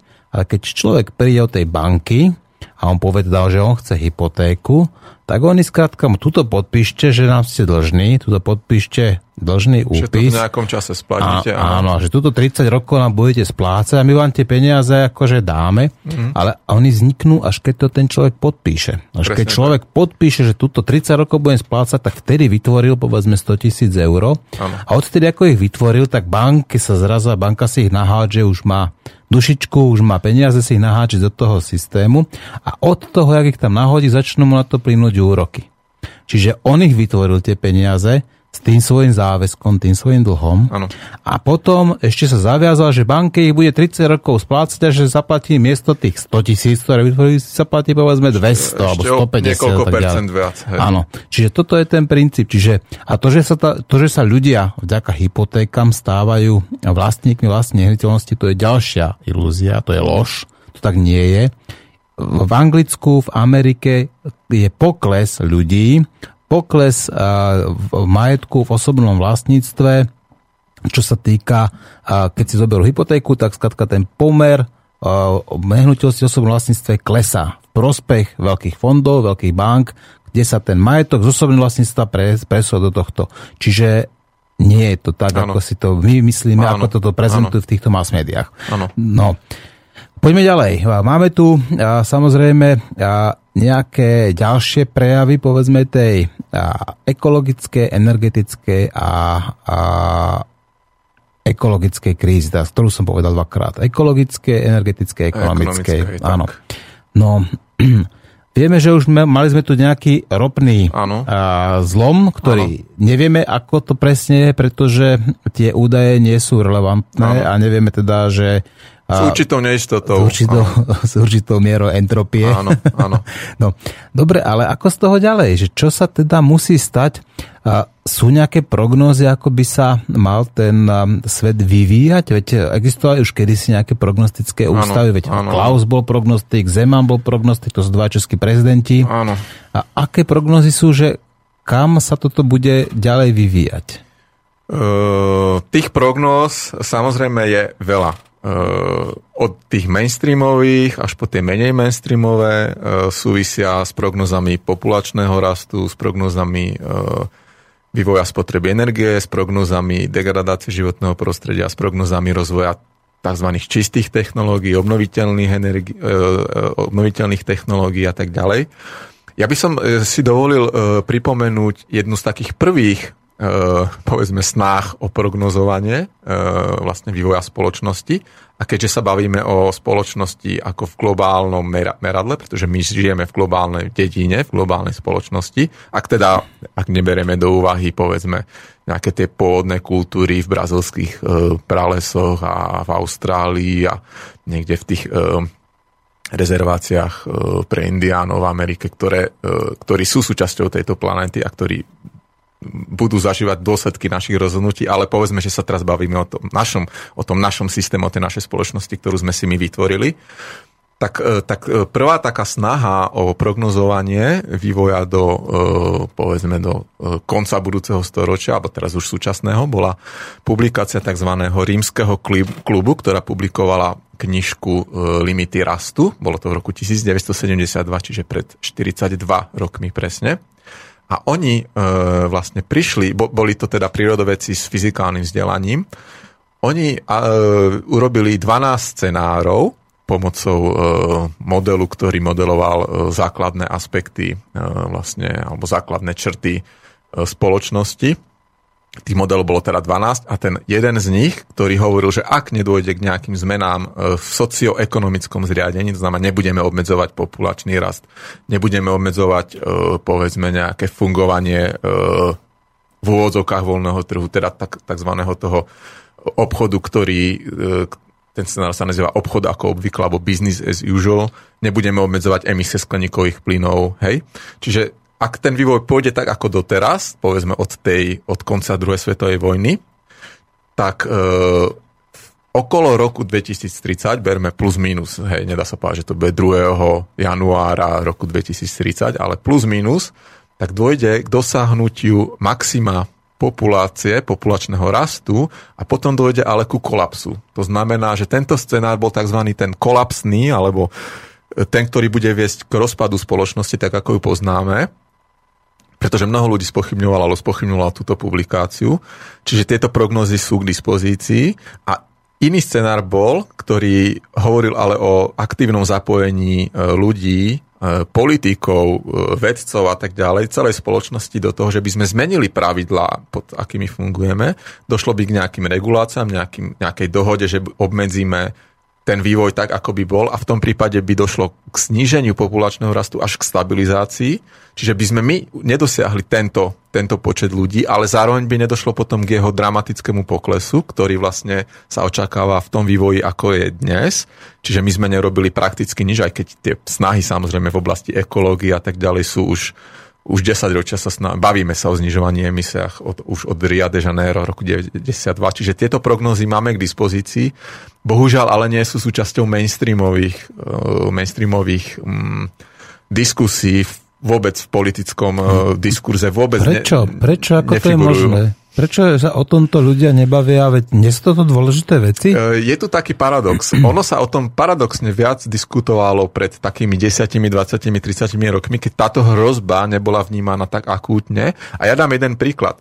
E, existujú štúdie, ktoré sa zaoberajú e, vnímaním rizika ľudí, ktoré, ktorí žijú pri rieke, nad ktorou je priehrada. Čiže máte priehradu rieky a žije e, v dedine, ktorá žije hneď pod priehradou, žije nejaká komunita ľudí a potom skúmali vlastne e, ľudí žijúcich ďalej a ďalej od priehrady, tak tí ľudia, ktorí žijú najbližšie pod tou priehradou a kto, pre ktorých to riziko pretrhnutia hrádze je existenčné alebo najväčšie, tak tí paradoxne sa najmenej báli pretrhnutia tejto hrádze, pretože oni potlačovali podvedome, potlačovali to riziko, pretože ak by si ho pripúšťali, že toto riziko hrozí a v podstate by bolo isté, že neprežijú, alebo prežila by len zlomok tej, stihli by utec iba niektorí, povedzme, tak e, ich by to hlodalo, nabúravalo by to ich vlastne každodennú existenciu, hej, že proste vychovávať deti, chodiť do roboty. Tak oni o, to kognitívnu dizonanciu. Presne tak. Oni o tomto riziku vôbec nehovorili, alebo minimálne. A tí, čo, pre ktorých ktorí mali by viac času, že dozvedeli by sa, že sa hľad pretrhla, viac ľudí by sa zachránilo, dôsledky by boli menšie, tak oni o tom oni si ho oveľa viac pripúšťali, toto riziko, pretože e, boli schopní e, si uvedomiť to, že veď my sa môžeme nejak vy, vyrovnať s týmto rizikom. A tí, ktorí ho nemali, tak, tak ho popierali v zásade. Takže to isté s tými limitmi rastu. Čím my sa viac blížime, povedzme, k tomu pomyselnému útesu, nechcem, nechcem, aby to vyzeralo tak, že, že, že to bude zajtra alebo pozajtra, ale čím sme bližšie a čím je ten systém viac neudržateľný, čím je viac zadlžený, čím je viac založený na e, plýtvaniu, na nadmernej spotrebe, na, na, na tom, že vlastne sa podá, poddávame tým pôžitkom a neuvažujeme o tej budúcnosti, tak tým menej tá spoločnosť vôbec dokáže o tomto diskutovať. Takže to je jeden je to vlastne paradox, ale myslím si, že to takto nejak spôsobí, že my čím viac sme bližšie k tomu, tak tým Ale ja by som to potom obrazne ako teda porovnal s tým, že ako e, tí ľudia, ktorí sú pod to, najbližšie pod tou priehradou a už vidia, že už strieka z tej priehrady a že už sa prelieva, že ano. už tam chýbajú povedzme nejaké kvádre, ano. že ano. už to tam tečie. Ano, že už to je tak, tak napriek tomu oni ešte stále si to nepripúšťajú a ešte stále to potlačujú v sebe ešte stále, ako si uh, zapchávajú tie oči pred tu sme, tým? Ako... Tu, sme, tu sme pri tej otázke, že, že ľudia sa dokážu, e, dokážu reflektovať tú realitu. V určitom okamihu to dokážu, lebo musia. Čiže naozaj v okamihu, v okamihu, kedy naozaj už je jasné, aspoň teda niektorým ľuďom, že, že ten, tá e, situácia dospela takto, že, že už, už teda sa to roz, pretrha, pre, hej, že hrozia tie záplavy, tak oni musia reagovať. Hej? E, o, problém je len v tom, že, že len zlomok tej populácie sa dokáže pravdepodobne zachrániť, ale je, je pravda to, že ľudia v minulosti reagovali na tieto hrozby a vždy aspoň nejaká časť tej populácie dokázala, povedzme, sa posunúť niekam ďalej a dokázali tie poznatky, povedzme, presúvať na tie ďalšie generácie, ale veľa ľudí jednoducho tie problémy ignorovalo a žili proste v tom svojom imaginárnom svete. Čiže som optimista v tom, že budú určite niektorí ľudia, ktorí dokážu reagovať na tieto existenčné hrozby. No áno, dolo, pokiaľ zase nezvítezí tá ľudská blbosť, ako nad e, tou... To je ten väčší boj. My, my, my s tou hlúposťou bojujeme, uh, vieme, že ten boj je takmer nemožné vyhrať, ale nemožné ho ani zdávať. Takže no, to... to bola tá, tá rada pre našu poslucháčku, ktorá sa pýtala, že ako sa, áno, ako áno, sa vyrovnať s týmto, tak... Uh, voľne parafrázovaný Einstein teda povedal, že ľudská hlúposť a vesmír sú nekonečné, ale o tom vesmíre som si není istý. No, takže, tak, takže s tou ľudskou hlúposťou bojovať musíme, ale tentokrát nebudeme bojovať, tentokrát si dáme my prestávku a vy budete počúvať Janku Kiršnerovie a tentokrát dáme s Jaromírom Nohavicom. Dneska budeme mať taký duetový, uh, duetový podvečer. A samozrejme chcel by som poprosiť aj poslucháčov, ktorí chcú napísať otázku na pána doktora, alebo chcú zatelefonovať do štúdia otázku na pána doktora. Nemusí to byť len otázka, môže to byť samozrejme váš postreh, osobná skúsenosť, názor, postoj. Neváhajte, píšte na notoricky známy e-mail studiozavinačslobodnyvysiaž.sk alebo na notorické, notoricky známe telefónne číslo a tentokrát to bude uh, Janka Kiršnerovie a první noc v novém byte.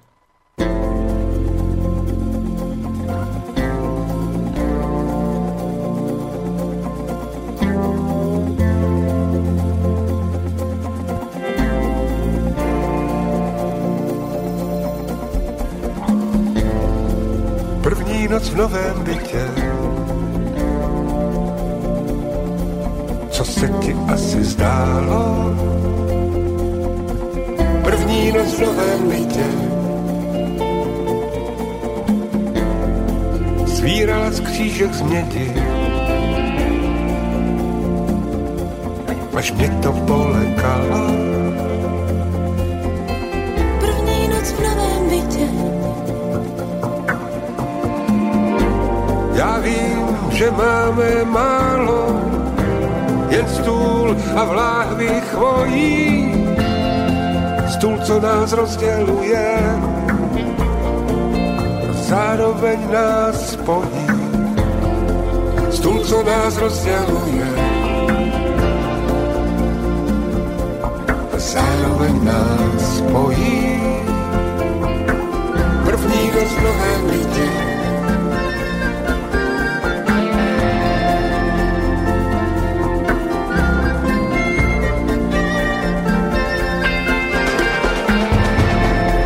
První noc v novém bytě, první noc v novém bytě, jak mince ošoupaná. První noc v novém bytě. Blízko se v okně měsíc, blízko se v okně měsíc, padne lev nebo pana. První noc v novém bytě. Šance je vyrovnaná a věru jenom dvojí. Buď to se rozdělíme, nebo nás něco spojí. Buď to se rozdělíme, nebo nás něco spojí.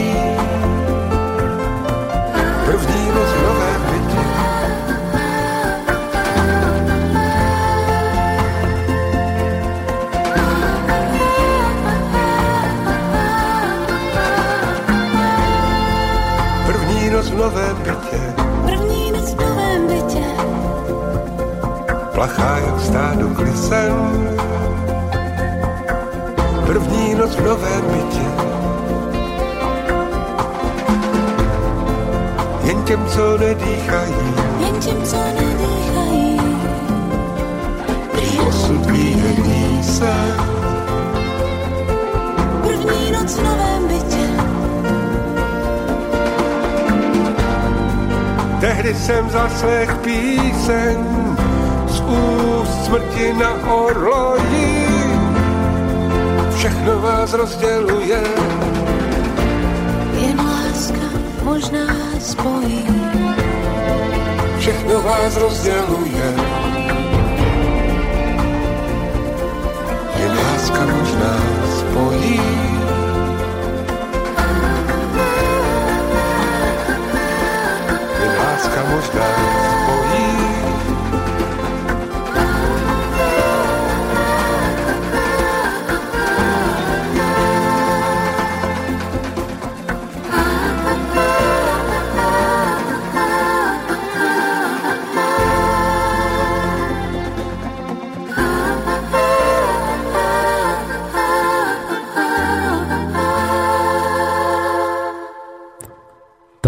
dospievala nám Janka Kiršnerová Jarek Nohavica, první noc v novom byte. To, možno, že to je ten nový byt, je samozrejme získaný vďaka hypotéke, ktorá môže byť takouto neviditeľnou reťazou, ktorú ste si uviazali na nohu a ktorú budete 30 rokov za sebou nosiť.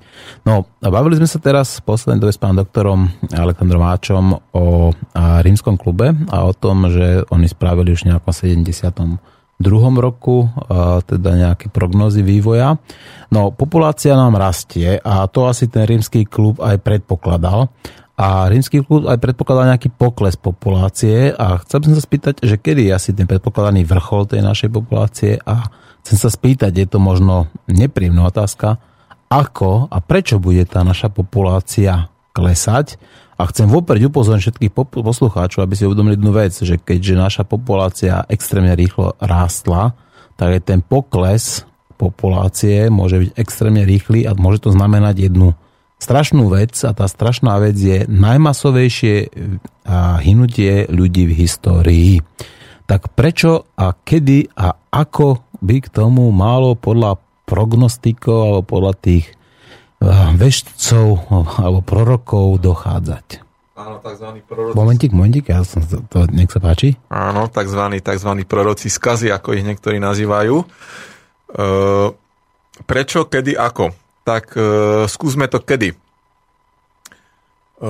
ako som spomínal, ten, ten štandardný scenár, teda ten, ktorý máme teraz, kedy vlastne sa, sme sa neodklonili od, od toho scenára, ktorý bol dovtedy, čiže sa neprijali žiadne reálne alebo zásadné opatrenia. Jediná Čína prijala e, politiku jedného dieťaťa a vieme, že ako to tam, takisto to nebolo bohužiaľ veľmi šťastné.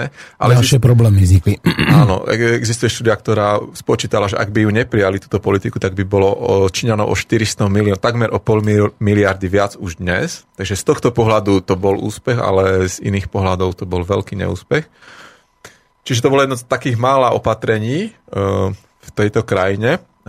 ale ten populačný scenár napreduje, ten prognozovaný podľa rímskeho klubu a ten podľa tohto scenára by maximum populácie, prípade, podobne ako v prípade tej, keď sme sa bavili o maxime ťažby tej ropy, že, že tam je nejaké, nejaké plus minus niekoľko rokov, tak tu, sme, tu sa bavíme o roku 2030. Čo to znamená? To znamená, že, má, že to je nejakých 16 rokov. 16 rokov je to je, to je okamih v, z pohľadu nejakých e, ľudských civilizácií alebo e, geologického. Z pohľadu, pohľadu Zeme je to, je, to, to nič, je ani, to je, ani sekunda. To, to není ani sekunda, to, sú, to není ani stotina sekundy. To sú není dve galaktické sekundy, to je, to je, to je 1,8 naozaj... galaktickej sekundy asi. Áno, ak by sme si dali históriu Zeme na 24 hodín, tak človek sa pohybuje po Zemi poslednú sekundu. Takže naozaj je to, je to, e, je to z pohľadu Zeme je to smiešné, keď my sa bavíme o nejakých rokoch, ale pre nás to samozrejme význam má. Takže rok 2030 plus minus niekoľko rokov e, nastane čo? Nastane spomalenie rastu, zastavenie rastu, e, to znamená počet, e, počet ľudí, ktorí sa narodia, sa vyrovná počtu ľuďom, ktorí e, zomrie a potom dojde k nárastu umrtnosti. E, pôrodnosť sa ešte nemusí znižovať, začne sa znižovať iba umrtnosť, ale postupne dojde aj k zníženiu pôrodnosti. A toto budú tie mechanizmy, ktoré vlastne privodia alebo spôsobia ten, budú dôsledkom tohto e, poklesu, alebo prejavom tohto poklesu. Čiže to bolo kedy? A čo spôsobí to zníženie áno, pôrodnosti? Áno, e, čo spôsobí vlastne tento pokles? To znamená nárast úmrtnosti, pokles pôrodnosti. Pokles pôrodnosti bude dôsledkom nárastu úmrtnosti, že bude menej ľudí, ktorí sa môžu rozmnožovať. To je ten, to je ten ako keby neskorší dôsledok. Ale čo spôsobí náraz umrtnosti? A toto je zásadné. E, zas, ak, ak, ak, niekto, ak sa niekto baví povedzme o nejakej regulácii populácie, tak nikto to nechce počuť, pretože ľuďom sa zdá nehumánne zasahovať do plánovania iných ľudí, čo sa týka rodiny, počtu potomkov a tak ďalej. Ale z môjho pohľadu je to menej nehumánne ako potom, e, keď dojde k tomu, že sa tá populácia začne regulovať zvonku, to znamená vojnami, e, neúrodou, hladomormi. E, keď máme, keď máme vojny, nastávajú epidémie, choroby začnú vo veľkom znižovať počet ľudí. Čo možno mnoho ľudí nevie, tak e, keď, keď Európania prišli do, do Ameriky, Columbus, Cortés a tak ďalej, e, v 15. storočí, tak e, najviac ľudí nezahynulo v konfliktoch, ale najviac ľudí zahynulo ako dôsledok epidémy, ktoré my sme tam priniesli. Obyčajná chrípka? obyčajná chrípka, boli to infekčné choroby, ktoré my, pre nás nebol, neboli problém, ale pre nich boli problém, že ich imunitné systémy neboli vybavené alebo uh, nemali schopnosť vlastne sa vyrovnať uh, bez problémov a tam tá umrtnosť bola v závislosti od rôznych tých kultúr, ale až na úrovni 90-95% tých ľudí vlastne nedokázalo prežiť tie na, nami donesené choroby. To, čo dali oni nám, bola nádcha. My, my sme sa s tým dokázali pomerne dobre vyrovnať, s, s tými chorobami, ktoré dali oni nám. Čiže ten konflikt, konflikt e, ozbrojený, povedzme, môže byť iba spúšťačom tej potom naozaj rapidnej umrtnosti. To znamená, vo, v priebehu vojen nebude zdravotná starostlivosť bude na minime, šírenie chorob bude oveľa viac zjednodušené alebo umožnené. Súčasná ebola, o ktorej sme tak ako trošku nadnesene hovorili, že je to zveličený problém, čo je zveličený problém, tak naozaj sa bude javiť ako ako niečo, čo ani nestálo za reč. Tým nechcem ale znevažovať tie problémy, ktoré majú tie konkrétne africké krajiny. Videl som, videl som zábery, kedy ľudia boli v karanténe a boli vojaci, ktorí im neumožňovali opustiť povedzme tie dediny. Takže naozaj veľmi, veľmi smutné a pre tie rodiny a pre tie ekonomiky a tej spoločnosti naozaj to je problém, e, táto choroba, ale našťastie veľmi limitovaný z nášho pohľadu. Takže čo spôsobí ten pokles? Myslím si, že to budú primárne potom teda e, primárny spúšťač budú e, konflikty, ozbrojené konflikty, ale tie budú zase len symptómom toho, že e, bude rastúci nedostatok potravín, rastúci nedostatok zdrojov a ten bude nielen dôsledkom teda rastu, predtým rastúcej populácie a nami, e, povedzme, plýtvavého spôsobu života, od ktorého nechceme, alebo zatiaľ nechceme ustúpiť, alebo len veľmi nedobrovoľne, v podobe napríklad krachu, že nedokážeme splácať, tak e, to bude vlastne len symptómom toho vývoja doteraz. A zároveň, e, keď sa bavíme o ekológii, tak vlastne klimatická zmena predstavuje kumulatívne hromadenie všetkých tých negatívnych javov, ako máme odlesňovanie, ako máme znečisťovanie vôd, oceánov, vzduchu, tak klimatická zmena pôsobí tak, ako taký integrujúci faktor. Ona vlastne pôsobí synergicky s tými ďalšími negatívnymi ekologickými e, javmi, ktoré my, alebo e, ekologickými problémami, ktoré my prinášame na lokálnej úrovni tej biosféry, tá klimatická zmena ich zhoršuje. To znamená, ak máme chorý les, tá klimatická zmena ho, jeho stav ešte zhorší. Ak máme problémy s polnohospodárskou produkciou, tá klimatická zmena ju ešte zhorší a tak ďalej. Takže kombinácia zhorčujúcich sa životných podmienok, a teraz sa zase môžeme baviť o tom, že máme dostatok jedla dnes, len zase tá distribúcia je nesprávna, tak e, tá, táto vec plus, plus rastúce nároky jednotlivcov, rastúce populácie budú spúšťačom konfliktov. Pozrime sa na arabskú jar, pozrime sa na situáciu v Sýrii, situáciu v Egypte, v Jemene, pozrime sa na protesty, masové protesty miliónov ľudí v Brazílii, v Argentíne, pozrime sa na drogovú vojnu, ktorá roky prebieha v Mexiku, teraz tam boli veľké protesty pred parlamentom, kedy myslím to bolo nejakých 30... Španielsko, Taliansko, Španielsko, Grécko, a tak ďalej, čiže... Takže ja si myslím, že toto sú naozaj, toto sú tie veľmi prvé príznaky, také varovné signály, kedy možno ešte máme čas zamyslieť sa nad tým všetkým, poskladať si tú skladačku a snažiť sa urobiť všetko preto, všetko preto nielen na, nielen na individuálnej úrovni, ale aj na spoločenskej úrovni, urobiť všetko preto, aby, aby tieto trendy, ktoré sa začali v súvislosti s ekológiou, energetikou a, a zadlžovaním, aby nepokračovali tým spôsobom. Je to, je to ako, ako sme hovorili o tej prehrade, že sa tam objavujú prvé trhliny a my musíme robiť všetko preto, aby sme jednak teda utiekli a jednak urobili všetko preto, aby, aby sme skúsili zvrátiť ten, ten vývoj, ktorý, ktorý, mm-hmm. ku ktorému sme sa nasmerovali. Znamená to podľa tých e, záverov toho rímskeho klubu, že tie konflikty a vojny sú nevyhnutné? Vzhľadom, e, musím povedať, že vzhľadom k tomu, že my sme sa neodklonili od toho scenára, tak, tak e, je nutné povedať, že áno, že z tohto pohľadu je to nevyhnutné. Je to aj váš názor? Neexistuje nejaká alternatíva alebo alternatívne riešenie, keby sme vedeli, zvládnuť, povedzme, ten prechod, alebo hmm. povedzme, a t- tú transformáciu. Tú transformáciu, veď samozrejme berme to tak, že je to súčasť nejakej tej sociálnej evolúcie, je to súčasť zase nejakej takej tej technologickej ano, evolúcie, ano. tak nedá, nedá sa toto zvládnuť povedzme bez tých konfliktov, bez tých vojen, nejakou tou spoluprácou, povedzme, ano. alebo nejakým tým s efektívnejším použitím alebo ano, lepšou distribúciou. Ano. E, toto sú veci, ktoré nejakým spôsobom dokonca aj prebiehajú. To znamená, my e, využívame, využívame energiu efektívnejšie, snažíme sa distribuovať zdroje efektívnejšie, aj keď častokrát sa to nedarí, ale snažíme sa to, niekedy sa to darí, niekedy sa to darí menej.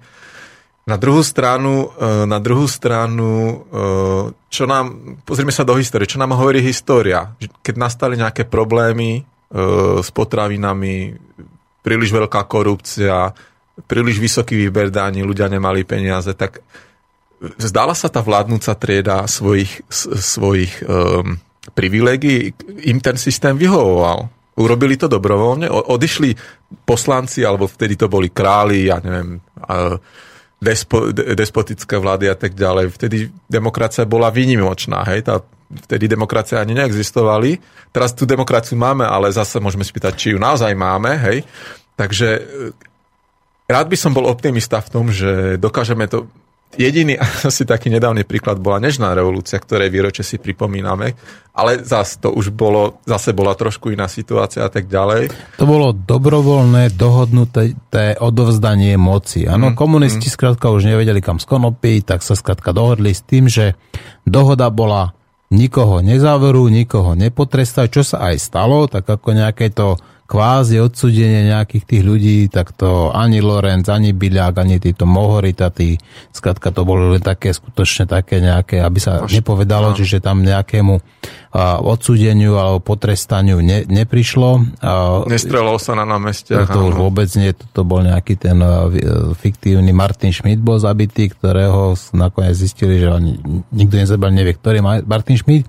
No, mám tu otázku, niekto otázok teda od našich poslucháčov a ono možno zdanlivo ne, ne, nesúvisia s tým, čo sa bavíme, ale filozoficky pravdepodobne prídeme k tomu. Tak prečítam najprv otázku od Mira. Pracoval som posledných 15 rokov ako ekonomický manažer privátnych spoločností od Prahy po Zvolenčí Lučenec. Predtým mnoho rokov ako ekonóm v socialistickom poľnohospodárstve. Vtedy sme pracovali v kontexte s celospoločenskými ekonomickými cieľmi, čo, čo si sme koordinovane budovali a výsledky, aspoň v poľnohospodárstve, potravinárskom priemysle, v lesoch a vodách boli naozaj špičkové. Aj v ekologickej rovine. Podľa mojej celoživotnej praxe je súkromné vlastníctvo veľký problém. Egoizmus vlastníkov, pre ktorých som posledných 15 rokov pracoval, nemá hraníc. Platí to, platí to pre výťah k zamestnancom, k prírode, a podobne. Čo si myslíte o súkromnom vlastníctve výrobných prostriedkov a prírodných zdrojov vo vzťahu k vývoju našej ľudskej spoločnosti? To je tá otázka. Ano. A čo sa týka hypoték, dajte ľuďom hypotéky a stajú sa neslobodnými, každých pár rokov hodia akýsi papier do urny a nič sa nezmení. Aj tak vládnu majiteľia tohto sveta, zauverovať ľudí je podľa mňa cieľ toto je jeho konštatovanie, postoj, no. tak poďme na to teda, čo si myslíme o tom súkromnom vlastníctve výrobných prostriedkov a prírodných zdrojov vo vzťahu k vývoju našej ľudskej spoločnosti. Uh, toto je veľmi, veľmi dobrý postreh a ja, ja ďakujem za tento, uh, za tento dotaz alebo komentár plus otázku. Uh, je to taký, väč, tak, je to taký väčší boj, povedal by som, dvoch, dvoch hlavných ideologických smerov. Súkromné vlastníctvo versus spoločné vlastníctvo. Existuje, uh, bol jeden biológ, ktorý vlastne definoval tzv. jav, ktorý sa nazýva tragédia spoločných statkov. Tragedy of Commons, myslím, že to bolo 1968, ale možno, možno to trošku, ten rok bol trošku iný, ale bolo to v tomto období, v 70. rokoch. A on vlastne popísal jav, kedy máme napríklad nejaké jazero, kde sa lovia ryby, a ktoré patrí všetkým ľuďom. Čiže vlastne není v súkromnom vlastníctve. A výsledok je ten, že vlastne nikto sa nestará o to, v akom stave nakoniec to jazero skončí, že každý, ale zase sme u toho egoizmu jednotlivcov, kedy každý, povedzme sú tam rybári a každý ten rybár má, loví si nejaké ryby ale není žiadna autorita, ktorá by dohľadala nad tým, že koľko rýb sa môže uloviť na základe pôrodnosti rýb, umrtnosti a tak. Aká je vlastne tá únosná lovná kapacita, výlovná kapacita toho jazera. A to on teda nazval tragédiou spoločných statkov, že o ten spoločný statok sa nikto nestará a dopadne to tak, že vlastne nakoniec sa to, ten zdroj ako taký vyčerpá to pozorujeme všade, pozorujeme to v prípade oceánov, v prípade ropných ložisk nakoniec. To sú, e, ropné ložiska sú vlastne spoločné statky, kedy súkromné spoločnosti ťažia, majú z nich zisk, predávajú ten zisk, e, ten produkt spoločnosti, ktorá ich zase má z nejaký zisk, nejakú spotrebu a tak ďalej, a tak ďalej. Ale v zásade není autorita, ktorá by povedala, máme toľko a toľko ložisk, môže sa ťažiť tak a tak rýchlo, aby to bolo udržateľné, alebo môže, môže byť nejaká klesajúca spotreba a vlastne není tá, není tá e, inštitúcia, ktorá by dohľadala nad týmto. Ak, si, ak sa pozrieme zase na tú globálnu dedinu, na tú, na tú klimatickú zmenu, tak atmosféra je náš globálny statok, ale my, my ako jednotlivci, ako súkromné osoby, všetci využívame tú atmosféru ako odpadový, ako odpadový priestor, ako odpad pre tie naše emisie a povedali sme si, že tieto emisie nebude, nemusíme spoplatňovať, pretože to je neškodné. Hej? Tak je, taká je filozofia a Nepatrí to nikomu, ale teraz keď e, túto e, kolega alebo ten dotaz bol k tomu, že čo si myslím o súkromnom vlastníctve, nechcem povedať to, že by mal niekto atmosféru kúpiť, aby sa o ňu staral. Nie, my potrebujeme inštitúc, nezávislú inštitúciu, ktorá bude objektívne na základe vedeckých e, faktov e, prinášať informácie o tom, akým spôsobom udržateľne využívať či už atmosféru, či už lesy, či už vody, rieky, jazera, oceány a tak ďalej, pôdy a mohlo by to byť zoskupenie, povedzme, ľudí, ktorí majú nejaký záujem, alebo musela by byť nezávislá, hej, alebo spo, zložená z, z, z nejakého reprezentatívneho vzorku ľudí, ktorí, ktorým záleží na tom, aby sa hospodárilo udržateľne, ale pokiaľ my to naozaj necháme len na tých... Pretože v čom, v čom je ten rozdiel? Že, že sú ľudia, ktorí tvrdia, že základom udržateľnosti je súkromné, súkromné vlastníctvo. Že ak je niečo spoločné... To je taká mantra presne tak, presne no? tak.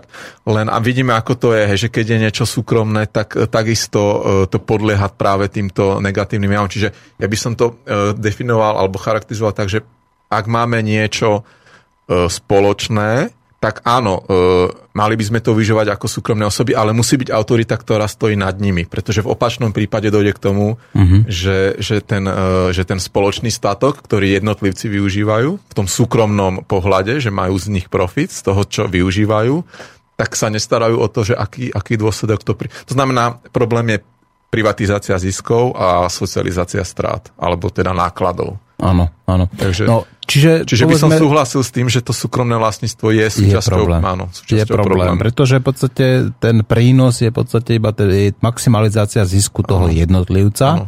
A v podstate bez ohľadu na to, že či tam je ten nejaký trvalo udržateľný rozvoj alebo nie, ano. a či tam ako je prosperita v podstate alebo nejaký uh, iný profit povedzme aj tých ostatných členov spoločnosti. No a preto logicky mi pripadá, že v prípade napríklad tohto jazera je tam zase tak e, vyplýva, že tam by mala byť nejaká, sa povedzme, vedecká rada, alebo rada ano. starších, alebo ano. ako to nazvať, ktorý, kde by bol zastúpený nejaký ten ichtiológ a entomológ a hydrobiológ a povedzme takto títo ľudia, ktorí by poznali v podstate jednotlivé tie súčasti toho systému, jazera, áno. toho systému alebo toho ekosystému a ktorí by v podstate na základe toho dlhodobého pozorovania, skúsenosti, ako povedzme stavu ovzdušia, počtu zrážok a neviem čo všetkého, určovali teda, že toto je tá udržateľná hranica a radšej tam ešte samozrejme prípadne s nejakou to rezervou, tak aby tam prichádzalo v podstate k nejakému tomu progresu toho no. celého biotopu a samozrejme to by sa potom odrážalo ako v prospech všetkých. Veď, keby tak. ten biotop bol zdravý, tak by produkoval samozrejme zdravé ryby a dostatok zdravých rýb hmm. s tým, že potom, potom by aj tí ľudia, povedzme, ktorí by teda chceli, povedzme, z toho nejakým spôsobom žiť, ano. tak to nemusia byť ryby, to môže byť aj rákosie, napríklad Jasne. tie klasické ďalšie, pálky ďalšie napríklad produkty, a tak ďalej, hej. alebo riasy napríklad, ako aj tých produktov ano. tam môže byť oveľa viacej. Takže toto by bolo povedzme takéto rozumnejšie s tým, že keby sa toto robilo samozrejme už dlhodobo, že by, e, že by vedeli skratka to jazero povedzme obhospodarovať 200 tisíc rokov, tak už by poznali v podstate rôzne tie alternatívy, tie nuancy s tým, že by to dokázali e, lepšie a lepšie, nechcem povedať, že manažovať, ano. ale skladka uh, hodnotiť, pretože manažovanie to je mi prípad v tomto mhm. prípade také e, kontraproduktívne. Ano. Dobre, takže tak, takto asi nejako. No, mám tu ďalšiu otázku, túto Braňo z Bratislavy sa pýta. Zdravím páni, viem, že uh, uh, toto je skôr ekonomická otázka, ale chcel by som sa opýtať, do čoho je dobre investovať nejaké ušetrené peniaze, ak nechcem podporať tento neudržateľný systém? to sa pýta Braňo. No, uh, už, som, už som niekoľko takých otázok dostal, že do čoho investovať. No, uh, ja by som, je, neviem, aký obno, o aký obnos peňazí sa, sa jedná. Uh, v zásade uh, úlohou investície je generovať ďalší zisk, na tom stojí vlastne súčasný finančný To je tá kapitalistická mantra.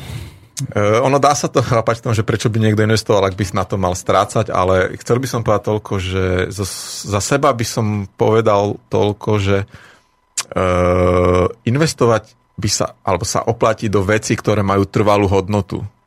Uh, nechcem teraz hovoriť, že zlato, striebro a takéto podobné hmotné statky, aj keď z pohľadu dlhodobého, že, že si chcete zabezpečiť nejakú, e, povedzme, rodinu a tak ďalej. Toto, sú pre, toto je pre ľudí, ktorí naozaj majú veľa peňazí, že si môžu kúpať zlato a striebro a majú pocit, že sú oslobodení od tých nedokonalostí papierových peňazí, ktoré, ktoré vlastne stratia časom Ale hodnotu. potom niekto môže to zlato zabiť. Presne tak, to je presne tak. Takže ja by som skôr investoval do vecí, ako sú zručnosti, ako, sú, ako je schopnosť e, zabezpečiť si niektoré E, niektoré služby, ktoré v súčasnosti nemám pod kontrolou, ako povedzme pestovanie potravín, investovať do svojho vzdelávania v zmysle, že sa stanem viac nezávislý. A to môžu byť drobnosti, jednotlivé kroky a postupne viac a viac viac, a viac sa človek odputáva. Môže to byť tým, že prestanem počúvať MP3 prehrávač, prestanem sa hrať na, na tablete a tak ďalej. Čiže postupné tie kroky a investovať práve do tých činností, ktoré sa mi zdajú teraz ťažké, Hej, že, že ako ja môžem sa učiť ne, ne, s niečím hospodáriť, naučiť sa, neviem, opraviť si strechu na dome, alebo, ale vyžaduje to čas, vyžaduje to nejaké investície. To znamená, nerobím ich a priori s, s vidinou zisku, mm. rýchleho zisku, alebo povedzme aj dlhodobého zisku, zase nejakého finančného, ale investujem do seba, do svojich blízkych, do svojej nejakej komunity a snažím sa vlastne prinášať, investujem do toho, že prinesiem zisk nielen sebe, myslím teda nemateriálny, ale povedzme v, v zmysle nejakých zručností, schopností, mm-hmm. dovedností a tým pádom aj tej komunite a ktorá mi to potom tým, tým pádom môže oplatiť. A, hlavne ten pridaná hodnota je v odputaní sa alebo v znižovaní závislosti od toho súčasného. A tým pádom prispiem aj k väčšej udržateľnosti do budúcna, že budem schopný prežiť aj bez povedzme e, tých výdobytkov, tých, tých povedzme centralizovaných zdrojov energie a tak ďalej, financí, ktoré ako dneska fungujeme, ale nie je to bohužiaľ mhm. udržateľné. No, a ja Braňa poznám z Bratislavy, tak aby som mu chcel tiež ako odpovedať. Braňo, sú dve veci, ktoré ti nikto nikdy nezoberie, ani kapitalista, ani komunista, a to je to, čo vieš a to, čo si zažil. To, čo vieš, skratka, budú musieť z teba asi vymratiť nejakou tou palicou, ako aj napriek tomu sa im to nepodarí, to, čo si zažil, to. Takže toto sú veci, ktoré určite o ktoré neprídeš. Ale ak chceš rozumne investovať, tak aby si z toho nie len ty, povedzme, ako profitoval, ale povedzme aj tvoja manželka, alebo prípadne tvoje budúce deti, tak mať nejakú pôdu, ktorú dokážeš zhodnotiť, ak to dokážeš obrátať a tak tá sa dokáže uživiť, povedzme, a skutočne aj do konca tvojho života pretože tá, ak sa o tú pôdu staráš, tak tá pôda ti to vráti, či už formou nejakej tej kvalitnej zeleniny, alebo kvalitnej nejakej tej paše. Čiže pôda nás živí, takže ak chceš mať niečo, čo ťa do budúcna zabezpečí, tak tá pôda by mohla byť ona. Súhlasím.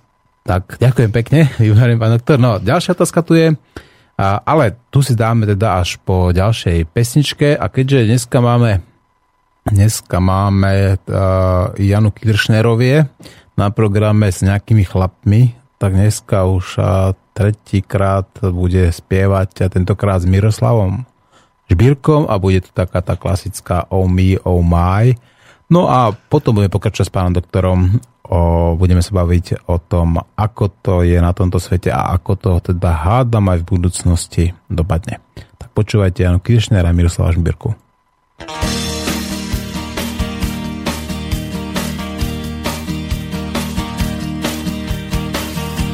you know I need you every single day. Even when still find a way. Girl, you know I need you every single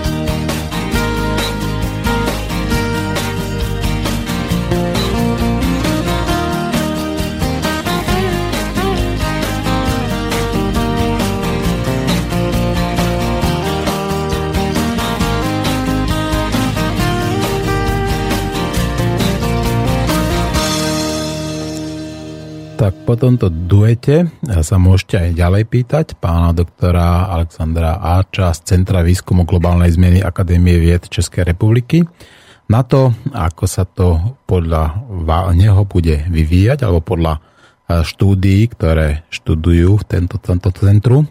No a poďme ďalej. Tak bavili sme sa o tom, že tu pravdepodobne príde k nejakej populačnej nie explózii, to je už prišlo, ale naopak, príde tu k nejakému pokle, populačnému poklesu. No a spomenuli sme teda, že predpokladá rímsky klub a mnohí iní, že to bude spôsobené tými, povedzme, vojnami, následne epidémiami a povedzme nejakýto energetickou krízou. Ako to bude v prípade vody? Bude voda strategickou surovinou? Uh, ja si myslím, že voda už v mnohých prípadoch je strategickou surovinou, už dnes teda. Uh, keď sa pozrieme na súvislosť s meniacim sa podnebím, tak my už dnes vieme povedať, že tam, kde je vody dnes dosť, tak možno až moc, tak jej budú mať ešte viac. A tam, kde je vody málo, tak e, jej, jej dostupnosť bude klesať. E, to znamená, bude dochádzať alebo dochádza k tzv. E, zvyšova, zvyšovaniu extremity a variability dostupnosti vody. To znamená, naozaj v tých suchých oblastiach aktuálne majú veľmi veľké problémy s vodou v Kalifornii, tzv. zlatý štát jedna z najproduktívnejších ekonomík, a ktorá je závislá od produkcie. E, Najzadlženejších ekonomik v Spojených štátoch, aj, že? Presne tak. Aj Neviem, to. či už ako nechce krachovať, už nejako uh, sa chystá ku krachu dlhšie áno, Kalifornia. Áno, je to tak. A e, veľmi veľké problémy sú paradoxne v São Paule, čo je vlastne tropický, oblast tropického dažďového lesa v Brazílii. Majú tam jedno z najväčších súv v histórii za posledných najmenej 80 rokov. A Takže tieto problémy so suchom, a nie je to len, nie je to len e, aktuálne Kalifornia a, a Brazília a e, je to mnohé ďalšie oblasti sveta, Austrália je jeden, podľa mňa Austrália je jeden z prvých kontinentov, ktorý sa stane e, v dlhodobom alebo v strednedobom horizonte dokonca neobyvateľný z, dô, z, dô, z dôvodu e, nedostatku vody. Žije tam teda zatiaľ, chvála Bohu, možno povedať, iba 20 miliónov ľudí na celom kontinente, jeden z najväčších osídlených kontinentov, ale zároveň jeden z najsúších. E, napriek tomu, že je vývozcom e, obilia, e, vďaka zavlažovaniu, ktoré ešte teda funguje nejakým spôsobom, ale ten problém sucha sa bude zvýrazňovať, čiže voda už je v mnohých prípadoch strategickou surovinou, už niektoré konflikty sa pripisujú vlastne dostatku vody, ako bol konflikt v Darfure. A e, viem, že v roku 2005, kedy bolo veľké sucho e, okolí Stredozemného mora, tak e, Španieli museli dovážať sladkú vodu v lodiach, e, pretože nemali dostatok pitnej vody. A to je, povedzme, e, v pomerne rozvinutej krajine Európy, kedy vlastne naozaj ten nedostatok bol akútny. Zase nejde o to, že by voda nebola, ale jej distribúcia, podobne ako z potravín, aj tá distribúcia týchto, tohto produktu, tohto zdroja bude, bude problém. Veľký problém bude vysušovanie alebo rastúci nedostatok vody v dôsledku e, topenia ľadovcov v horských oblastiach, e, nielen v Južnej Amerike, ale, pre, ale najmä v Himalájach, kedy zatiaľ tej vody je dostatok, pretože sa topí viac a viac ľadovcov, takže vodu, vodu majú, ktorá napája vlastne najväčšie rieky, Gangu v Indii, alebo teda ktoré vlastne potom poskytujú zásoby vody pre stovky miliónov ľudí a keď tieto ľadovce e, sa stanú, e, budú vlastne e, nedostupné, alebo tá, ten, tá voda z týchto, z týchto ľadovcov bude nedostupná v budúcnosti, tak to bude znamenať jednoducho vyschnutie týchto riek, že tie zrážky, ktoré tam sú, sú nedostatočné. Takisto sa očakáva narušovanie monzunových dažďov, čo je naozaj kľúčové. Už aj mierny pokles monzunových dažďov bude znamenať obrovskú neurodu a zase sme pri tej vode. Voda je vlastne prepojená na potraviny. Čiže voda naozaj a nie sú to len povedzme moje prognózy alebo rímskeho klubu, dokonca aj mnohé vojenské inštitúcie, ako, ako je Pentagon a, a nemecký Bundeswehr, tak počítajú s tým, že do budúcna voda, tak ako už v niektorých oblastiach dnes, tak bude e, základom alebo jedným, jednou z hlavných príčin. Sucho bolo, e, sucho bolo príčinou, jednou z, kompliku, z komplikujúcich faktorov občianskej vojny v Sýrii. Takže tam došlo k niekoľkoročnému suchu, migrácii farmárov z vidieka do miest, tam nemali prácu alebo netoľko práce rastúca nezamestnanosť, nespokojnosť s režimom, ktorému sa dá asi vyčítať veľa vecí v prípade Sýrie. E, názdory tomu tam veľa vecí fungovalo, ktoré tam už teraz nefungujú a to sucho bolo jednou, jednou podľa mňa z, z významných faktorov, okrem teda samozrejme ďalších. Takže naozaj tá voda je, bude e, a do budúcna stále viac bude e, vecou, ktorá bude komplikovať, než, než riešiť. Takže my sa musíme snažiť pripraviť na tieto veci a snažiť sa tú vodu uh, robiť, robiť v úvodzovkách zásoby alebo pripravať sa na to, že bude viac, viac a viac nedostupná. Mhm. No, vy ste povedali, že voda teda je chápaná ako strategická súrovina. Určite. A mne tam zaujalo to, že či vôbec voda môže byť braná ako súrovina. Uh, no, uh, neviem, či, či ste zachytili, ale myslím, že to bol, uh, že to bol riaditeľ alebo šéf spoločnosti Nestle, ktorý sa vyjadril, že... Ježiši Kriste, že, to že áno, nespomínajte. Áno, áno. Apak je satanas, nikdy musí, si nekúpim nič od Nestle. Áno, nikdy že, si nekúpim nič áno, od Nestle. Áno, že musíme spoplatniť vodu, aby bola, aby sa nám zachovala. Že voda nie je základné ľudské právo, povedal. Áno, ako, áno, takže áno. v podstate on poprel, že, že sa my áno. sami skladáme z vody áno. a že voda je základnou životným, životnou ale, potrebou. Ale to len zase sme pri tom symptóme, že, že rastúci počet ľudí si uvedomuje, že to bude problém, ale to neznamená, že to není naše právo. To znamená, že my musíme urobiť všetko preto, aby sme s ňou hospodárili rozumne a aby sme dokázali zabezpečiť jej dostupnosť pre, pre všetkých ľudí, pretože bez tej vody naozaj vydržíme iba niekoľko dní mm. a na jednej strane to budú sucha, na druhej záplavy. Tento rok boli e, obrovské alebo veľké záplavy vo, vo Francúzsku niekoľkokrát po sebe. Čiže to boli 3, 3 až 4 krát, niektoré oblasti boli zaplavené. A takže to je taký ten paradox, že, že vody bude menej a zároveň viac naraz. Takže ono, mm-hmm. taký te, tieto výroky, že spoplatníme vodu, to len ukazuje to, že akým smerom naozaj vo vzťahu k tejto tej surovine, hej, alebo teda k tomu, k čomu by každý z nás mal mať nárok, a, akým smerom vlastne sa vydávame. Takže... Mm. No ja by som doporučil ako tomu pánovi z Nestle, teda, že aby ho zavreli z miliardov eur, skrátka môže v minciach, papieroch, v čom chce, ako do jednej miestnosti bez poháru vody. Teda. Áno, nech tam áno. vydrží týždeň, ako nech, si, nech sa napije teda z toho. Hej, hej, z, toho, z tých, z tých, ako, ako to teda dokáže. Poďme ďalej. Takže počúvate nenásilnú antiteroristu, počúvate Slobodný vysielač a počúvate pána doktora Alexandra Áča, ktorý je z Centra výskumu globálnej zmeny Akadémie vie Českej republiky.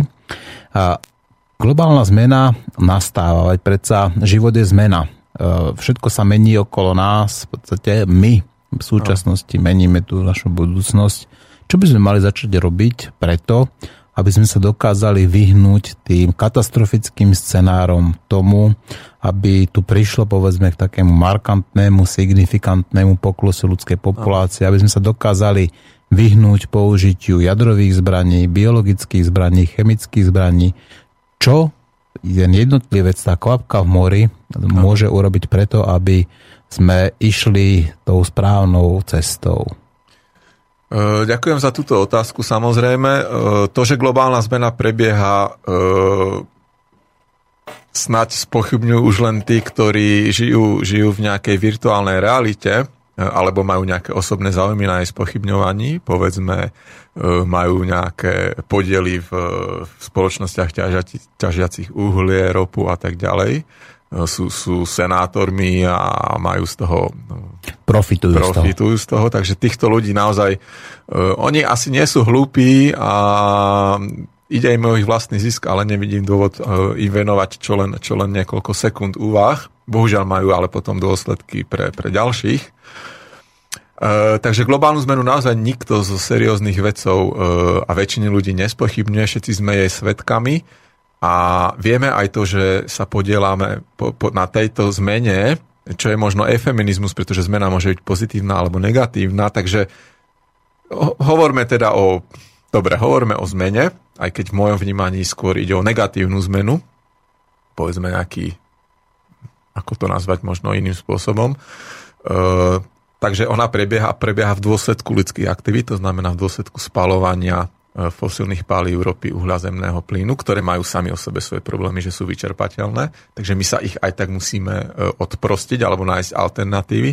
A čo môže teda urobiť jednotlivec, aby, aby neprispieval k týmto globálnym problémom? Tak samozrejme je to už jedna vec, ktorú asi tušíte, je, je zníženie ich spotreby, či už v osobnej doprave, v spôsobe, akým bývame, spôsob, v spôsobe, akým vykurujeme svoje domy, svoje byty, v spôsobe, akým rozmýšľame o nákupe jednotlivých výrobkov, či sa dívame na to, odkiaľ sú dovezené, aká je ich, aká je ich spotreba vo vzťahu k tým službám, ktoré nám dajú. Máme, máme rôzne výrobky s rôznou efektivitou spotreby, ktoré sú ale samozrejme drahšie.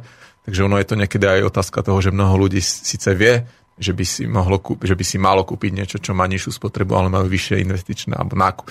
Mnoho ľudí si nedokáže, nemôže kúpiť ani také LED, LED nejaké svetlo, čo je vlastne uh, človek by si myslel, že to je úplne to najzákladnejšie, čo sa dá, ale mnoho ľudí ani na toto nemá. Aj. Čiže to je zase ďalší aspekt týchto vecí, ktoré, ktoré si treba uvedomovať. Ale v rámci toho, čo človek môže urobiť, tak naozaj uh, sa snažiť minimalizovať tú svoju spotrebu v tých, v tých činnostiach, ktoré, ktoré vykonáva a pr- prvá vec ale začať vôbec o tom rozmýšľať a potom robiť tú, nechcem hovoriť, že nápravu, pretože to by znamenalo, že ono v zásade, keby nás bolo 10 miliónov, tak to, čo robíme, môžeme robiť udržateľne, len, len e, proste snažiť sa naozaj minimalizovať ten svoj do, dopad týmto spôsobom. Tak znamená zníženie, mm-hmm. ma- maximalizovať zníženie tej svojej spotreby. No tak toto moje slova maximálne minimalizovať pod potrebu. Áno, alebo spotrebu. určite, no. určite. Ako je možné, že ľudia dokázali povedzme už pred 100 rokmi vytvoriť žiarovku, ktorá 100 rokov vydržala svietiť. Viete, o tom bol dokonca na tej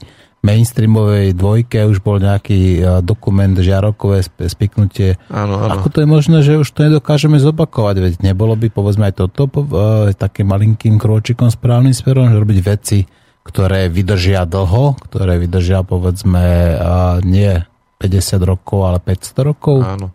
Je to zase taký určitý paradox a ja s tým, ja s tým úplne súhlasím, že ono sa zdá, že my vlastne sme stále viac a viac neschopní vyrábať trvalé a kvalitné veci, je jedna stránka veci, ale druhá stránka veci je, že my ich vieme vyrábať, ale sú obrovsky drahé a e, pozrite sa na, na trh, na čo sa stalo, keď e, Čína vstúpila do svetovej e, obchodnej, do VTO, do svetovej obchodnej organizácie.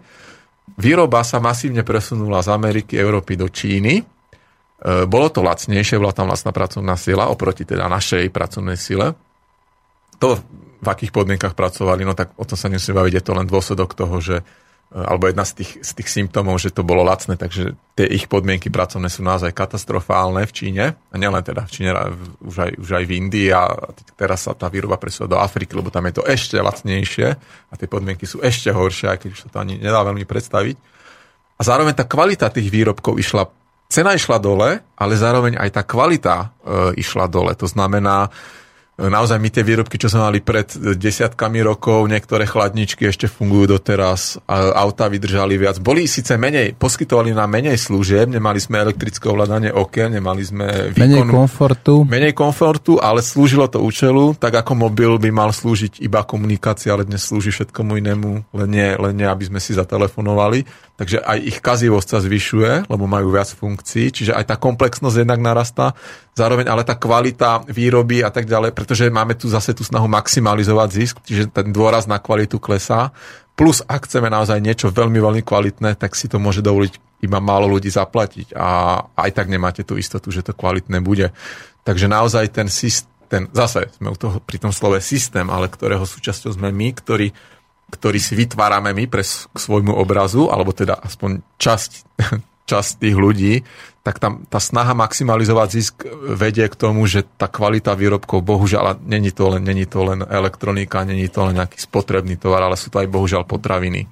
A prakticky všetko, čo, čo dneska, veď, veď si pozrite, akú kvalitu e, potravín máme dnes, ovoce, zeleninu, dováža sa to z, z polky zemegule, je, je, je to nezrelé, e, tá kvalita je veľmi nízka a bohužiaľ je to, je to e, zase len jeden z tých symptómov toho, e, akým spôsobom vlastne fungujeme, alebo teda funguje mm-hmm. časť tých No, súčasťou, súčasťou ako tej našej ekonomickej kultúry je to plánované zastarávanie, že vyrábame veci tak, aby sme hm. vedeli, ako kedy sa už začnú kaziť, aby sme skrátka, aby nám to náhodou skutočne nevydržali áno, dlho áno. a nenarošili taký ten väčší kolobeh tej spotreby, áno, ako to, spotreby. tej to perpetuum mobile. No a dokonca to robíme až tak, že dokonca ich robíme neopraviteľné, aby sa nestalo to, že si ľudia budú do nekonečna opravovať, povedzme nejakú No sa to vec. už ani neoplatí, keď sa to pokazí. No, a náhodou to ide opraviť, tak už sa to ani neoplatí. No ale toto nie je to za to víťazstvo tej ľudskej blbosti, ako nie je to tá ľudská nekonečná blbosť? No, povedal by som, že áno, že je to, na, na, na jednu stranu my sme dosiahli obrovské úspechy, naozaj dostali sme sa na mesiac, nemôžno povedať, že, že by to nebol úspech, máme satelitné technológie, môžeme si ťuknúť e, do mobilu, kam sa chceme dostať a navigácia nás tam dovedie. Môžeme si telefonovať s človekom, ktorý je v brazilskom lese niekde na druhej strane Zemegule, on si len vytočí naše číslo a môžeme telefonovať dostaneme sa takmer na dno oceánov, takže do vzduchu lietame, lietame lietadlami, takže z tohto pohľadu naozaj sme veľmi kreatívni, ale kto posúva vývoj dopredu? To sú jedno, veľmi inteligentní jednotlivci, ktorí naozaj to nejak, nejakým spôsobom... Ne, nevrajím, že technologický pokrok je zlý, on prináša vedľajšie dôsledky, ale toto sú naozaj tí najinteligentnejší ľudia, vedci, vynálezci, hej, technologicky zdatní ľudia, ale 99% populácie nemá tieto schopnosti a len sa v vozokách vezú na tom povedzme na tom, na tom, na tom motore, na, tom, na tej lokomotíve, ktorá nás niekam smeruje, ale zároveň nie sú, nie sú, nie sú schopní alebo ochotní domýšľať potom, lebo môžeme viniť, môžeme viniť objaviteľa povedzme atomovej technológie, že sme zhodili uh, že, že bola zhodená, zhodená No on to vymyslel, ale, to, ale zhodili to politici. Áno? Áno, čiže teraz nastáva tá otázka. Máme zas, má, mali by sme nerobiť niektoré, neobjavovať niektoré veci, pretože ľudia budú schopní sa nimi sami zničiť. Hej? A to je už je potom naozaj taká filozofická vec, že Uh, aj tak, aj tak nezastavíme ten vedecko-technický pokrok. Hej. No veď kto by to aj robil, samozrejme, ja si myslím, že zastavovanie vedecko-technického pokroku je blbosť, ano. ale jeho racionálne, aby som povedal spravodlivé využitie, Samozrejme v súlade, povedzme... Není problém s technológiami, presne tak. Áno, problém je s ľuďmi, že oni to sebecky zneužívajú alebo využívajú na nejaké vlastné obohatenie a nakoniec to skončí tak, že je to kontraproduktívne ako proti tomu človeku, že sa to obráti proti ako tomu proti, pôvodnému úmyslu, proti tomu pôvodnému úmyslu.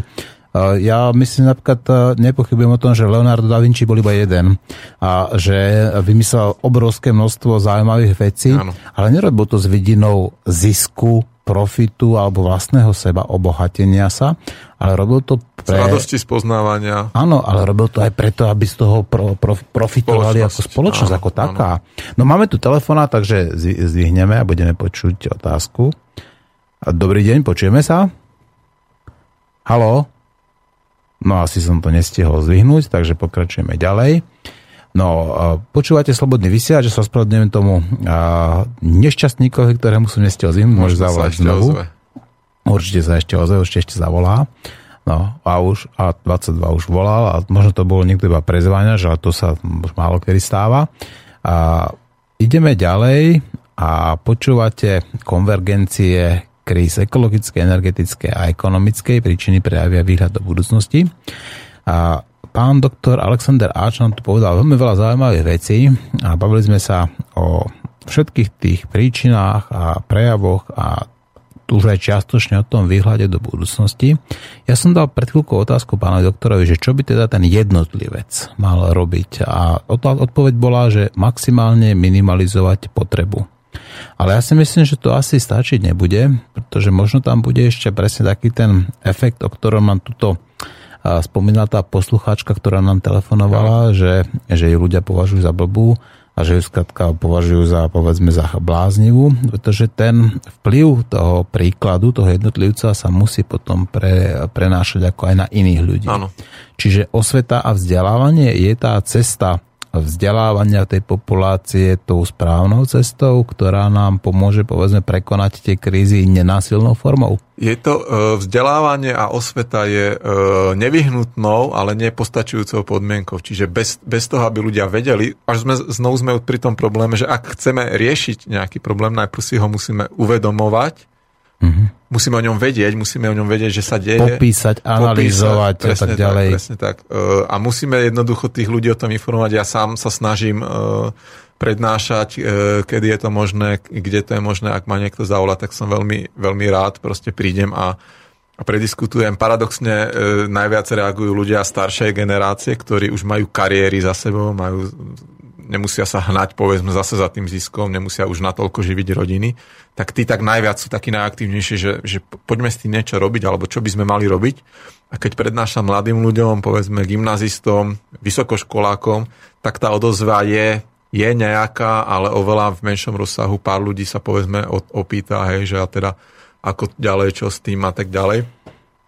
Takže sa, takže sa pýtajú, ale je to povedzme v rozsahu do, z, z desiatich ľudí alebo z 20 ľudí je to tak jeden, dva ľudia. Hej, to znamená, ktorí... že tí mladší sú už viacej naprogramovaní mladší, ako tí starí.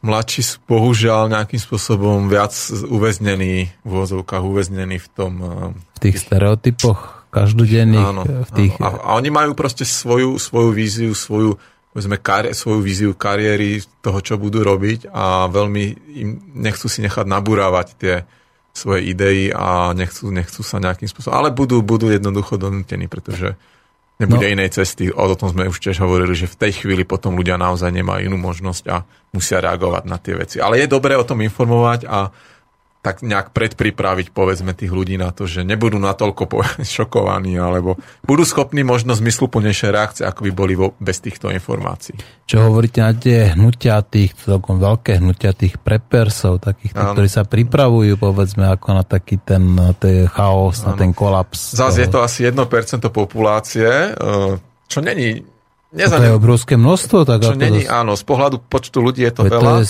to je 70 miliónov ľudí. Áno, to je... celosvetovo by to mohlo byť niečo také, naozaj. A, a nebude to viacej? No, Nemôže možno, to, viacej? To bude, možno ich bude, bude pribúdať. Uh, tu, tu vidím trošku takú, uh, povedzme, medzeru v tom, alebo ja nie som, nepatrím medzi preperov, aspoň zatiaľ teda nie.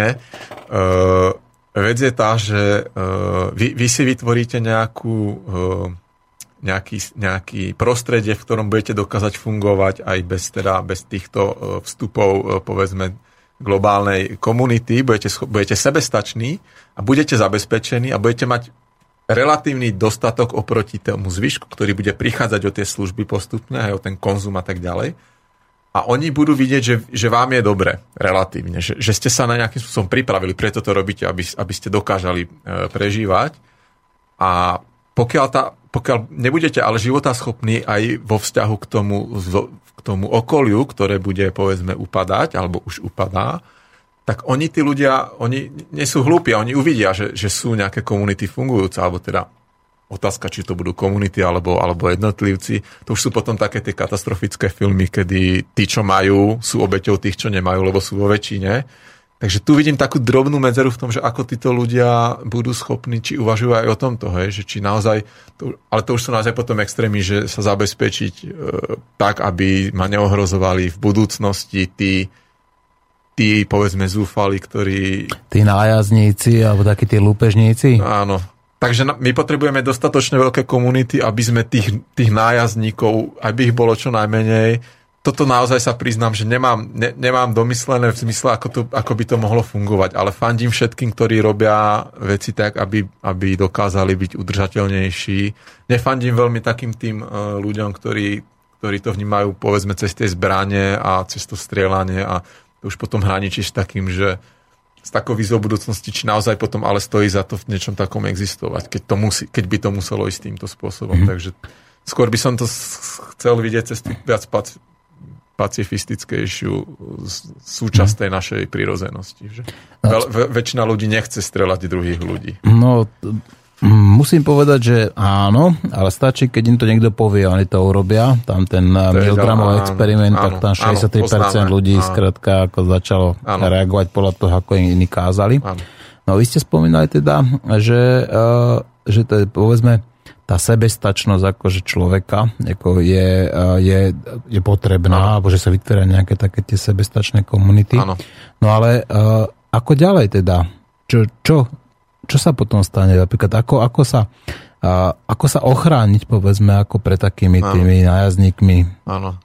No, to je zase, ide o to, akú tú víziu budúcnosti jednak teda máte a jednak akej, akej sa snažíte smerovať a potom druhá vec je, aká bude naozaj tá realita.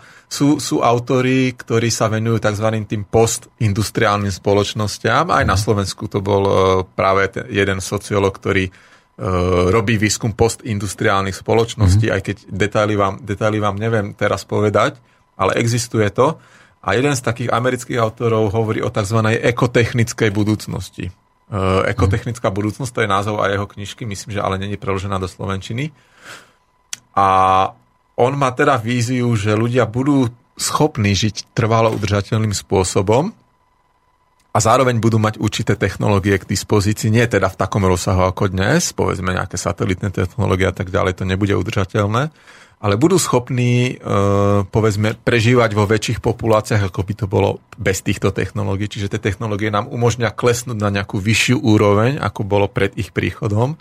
Zároveň to bude trvalo udržateľné a budú, a budú tieto komunity dok, e, dokážu nejakým spôsobom vzájomne spolupracovať a žiť v nejakým, nechcem hovoriť, nechcem to tvrdiť, že v súlade s prírodou, pretože to je také dosť uh, otázne, čo je to, ak sme sa snažili si ho definovať, čo je to ten súlad, to znamená nedegradovať to prostredie, v ktorom žijeme. Mm-hmm. Takže taká nejaká tá kombinácia, rozumná kombinácia technológií, ľudského, ľudské schopnosti využívať tieto technológie a zároveň e, žiť, e, povedzme, skromnejším životom, s nižšou, spotrebou, s nižšou spotrebou a byť schopný nejak koexistovať vo väčších spoločnostiach. Takže niečo také možné je, podľa mňa niečo také možné je, ale musíme sa k tomu nasmerovať. Čiže nemôže to zostať len pri tých preperoch, ale musí sa to, musí, musíme tomu nejak viac pomôcť, aby naozaj to bolo mhm. zmysluplné, aby to neskončilo. Dosiahnuť to kritické scenárom. množstvo a potom, Áno, potom osloviť čo najviac. Existujú tak. ešte nejaké iné centra, centra výskumu globálnej zmeny e, vo svete? Povedzme, je podobné niečo na Slovensku alebo v iných krajinách Európskej únie, či kdekoľvek na svete? Uh, čo sa týka Českej republiky, tak my sme naozaj výnimoční v tom, že kombinujeme ten výskum na úrovni rastlín, živočichov cez ľudí a ľudské spoločnosti, až teda od tej lokálnej po tú globálnejšiu úroveň, takže v tomto naozaj e, je to, je to, je to e, výnimočné. V, v, teraz ale sa nebavím o nejakých povedzme neziskových mimovládnych organizáciách, ktoré o ekológii hovoria už desiatky rokov, aby sa necítili akože... Že, že Ako nich... napríklad taký ten ekologický dinosaurus Greenpeace áno, napríklad. Áno, áno povedzme Greenpeace, ale máme tu aj ako menej, menej globálne inštitúcie v Čechách, e, aj na Slovensku samozrejme, priatelia Zeme, e, mnohé ďalšie. Dúha a tak ďalej. Mnohé, áno, je no, ich veľa a robia mnoho dobrých vecí. Nemusím so všetkými, povedzme, súhlasiť, ale o tom, o tom, sa, o tom sa teraz baviť e, nechcem.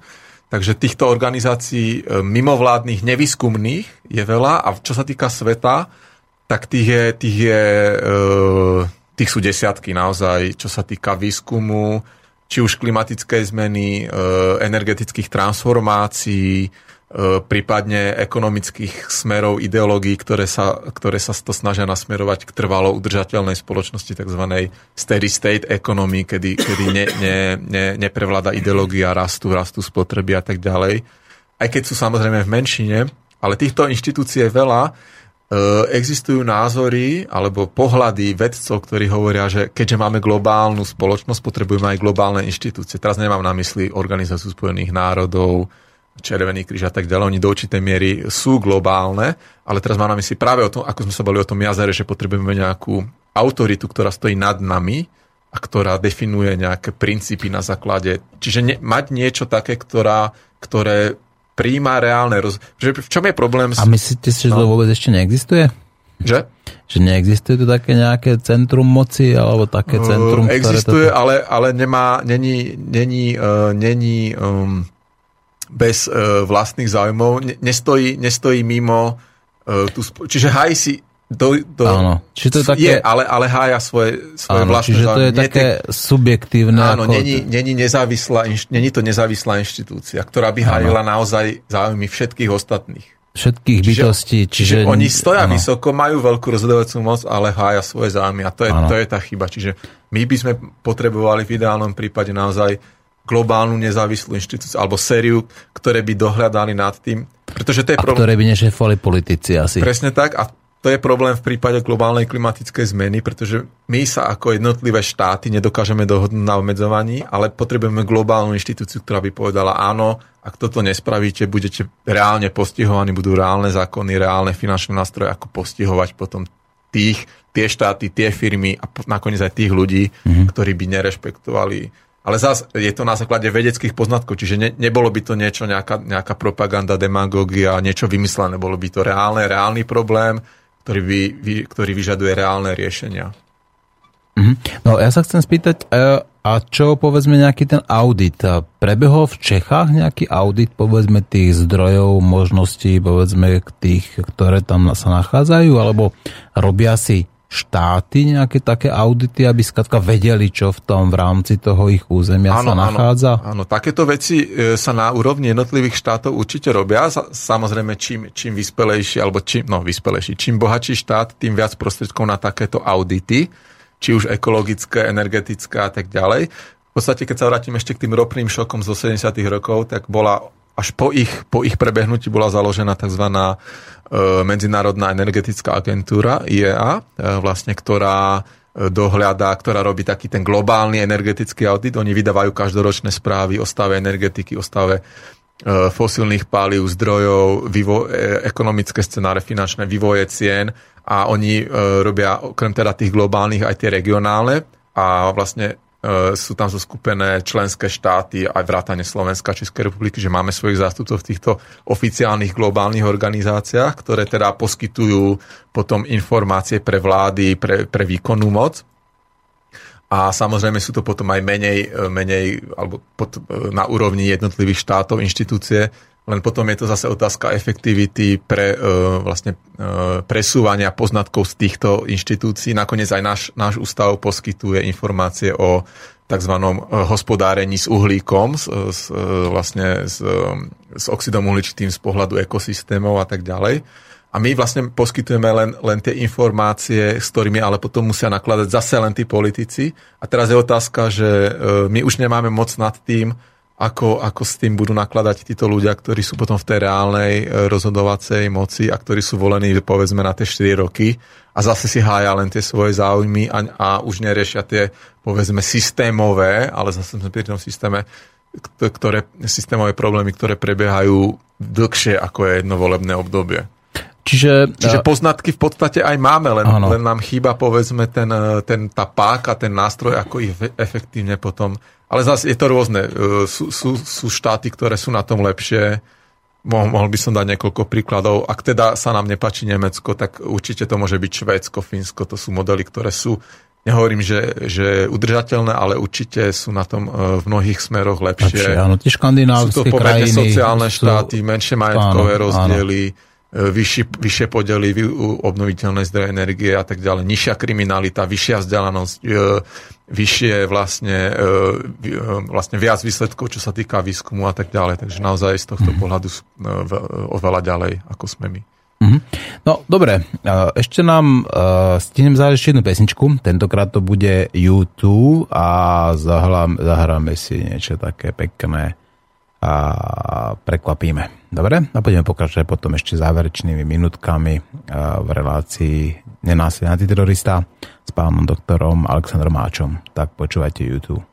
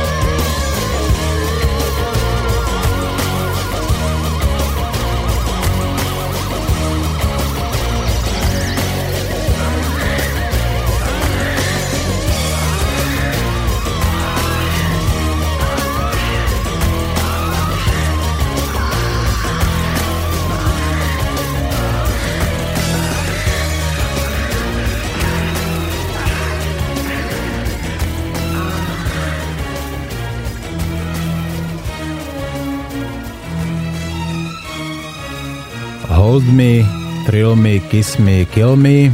Toto spieva YouTube a vypočúvate ešte stále slobodný vysiaľ. Dnešný antiterorista je dlhší ako zvyčajne. Dneska je až trojhodinový a spolu s pánom doktorom Alexandrom Máčom hovoríme o konvergencii kríz. Prišli sme k tomu, že z hľadiska nejakých pár desiatok rokov, možno 16 rokov a nás čaká prudký pokles populácie. No a môže byť spôsobený vojnami, epidémiami, povedzme, alebo konfliktami, ktoré budú práve kvôli, tej, kvôli zdrojom, ktoré sú tu. To znamená, bude nás čakať obdobie pravdepodobne nejakého uskromnenia sa. Pán doktor, a nebolo by lepšie, keby sme sa uskromnili, povedzme, dobrovoľne, radšej už teraz, ako potom sa uskromňovali kvôli nejakej vojne alebo kvôli nejakým epidémiám?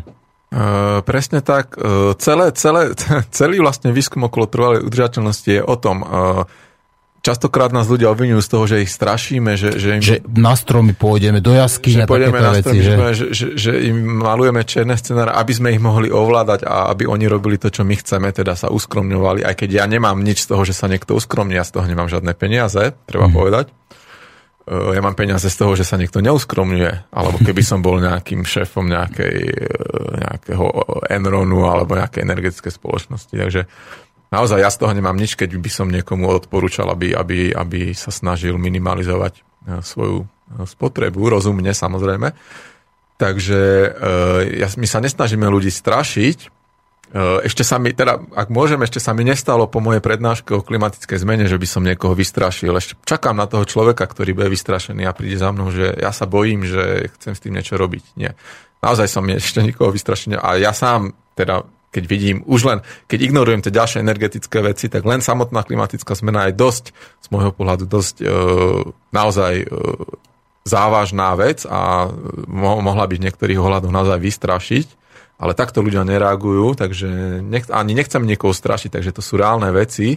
To, o čo sa my snažíme, je, aby sa ten scenár, nad pred ktorým upozorňujeme, alebo aj tie limity rastu rímskeho klubu a mnohé ďalšie, ktoré sa snažia urobiť všetko preto, aby to nenastalo. Tá znamená tie spomínané konflikty, eh, či už o vodu, eh, o ďalšie zdroje a tak ďalej.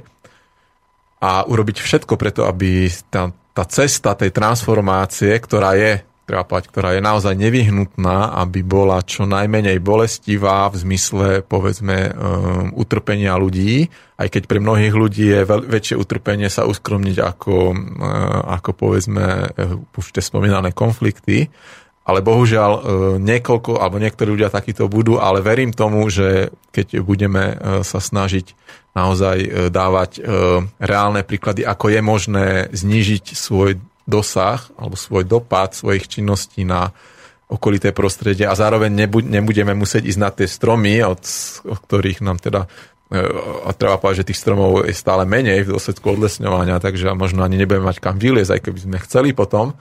Takže tomuto my sa chceme vyhnúť a v každom prípade je neporovnateľne lepšie to urobiť dobrovoľným spôsobom, dobrovoľným.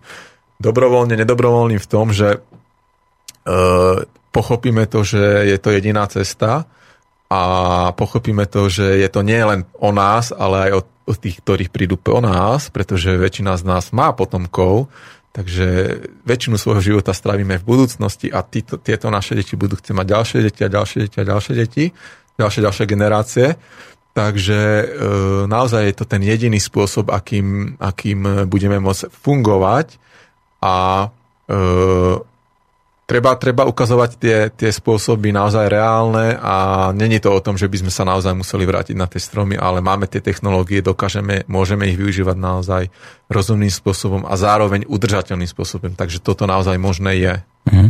No, podľa mňa to je také obyčajné strašenie ľudí, že sa vrácať na stromy no. alebo do nejakých jaskyní, až tak, takto zlé to nebude. No teda pokiaľ nezačneme e, te, tú no. seba deštrukciu ako zrýchlovať, to znamená tou vojnou. Ano. Ak, ak teda budeme bojovať, ak použijeme tie zbranie po, proti sebe, tak to dopadne podľa toho, ako povedal Einstein, že nevieme, ako bude, s čím budeme bojovať tú tretiu svetovú vojnu, ale tú štvrtú svetovú budeme už s tými neviem, nejakými, kameňmi a palicami, nejakými ja. kameňmi a palicami. Takže toto bude presne ten návrat ako ano. na tie stromy ano. a na tie, na tie, povedzme, do tých jaskyní. Ano. Ale toto je ten najhorší scenár, ano. takže nemalujeme čerta na ano. stenu. Ja si myslím, musíme veriť v ľudskú múdrosť a v ľudskú lásku, pretože práve tá nenávisť je deštruktívna, kdežto láska tvorí. Je opakom. Áno. Je opakom. Čiže uvedomme si, že keď budeme spolupracovať, keď nájdeme to, čo nás spája, to, čo, čomu rozumieme všetci ľudia na svete, veď existujú predsa nejaké také tie základné gestá, ktoré nepotrebujú v podstate žiadneho prekladateľa existuje úsmev napríklad, alebo láskavosť, to je tá najlepšia ľudská reč, s ktorou sa dohovoríte všade a vždy, keď budete na niekoho láskavý. Keď budeme používať to dobré a rozumné, čo z nás je, v nás je, tak môžeme sa skrátka vyhnúť tomu deštruktívnemu tej alebo za... aspoň minimalizovať tieto Alebo síly. minimalizovať. No samozrejme musíme počítať s tým, že tí blbci prosím vás akože stále medzi nami budú a, a, a skratka sú. No ale zase na druhej strane aj oni majú svoje miesto v spoločnosti a ako by sme potom vedeli, že je niekto normálny, keby sme nevedeli, nepoznali blbca. Ano. Že to je jeden z, povedzme, z tých kritérií, takže ano a tí, čo nám nerozumejú teraz, tí, čo nepočúvajú nás, alebo tí, ktorí odmietajú počúvať, alebo tí, ktorí si zapchávajú uši, zapchávajú oči, povedzme, alebo dokonca ústa, mm. tak tých môžeme kľudne povedať, že to sú presne takí tí vlbci, ktorí tuto nastavujú tú spodnú hranicu. A napriek tomu, že, tu patria, že sú tu medzi nami, nemôžeme ignorovať, musíme sa snažiť o ich vzdelanie, o ich osvetu a o ich seba aktualizáciu.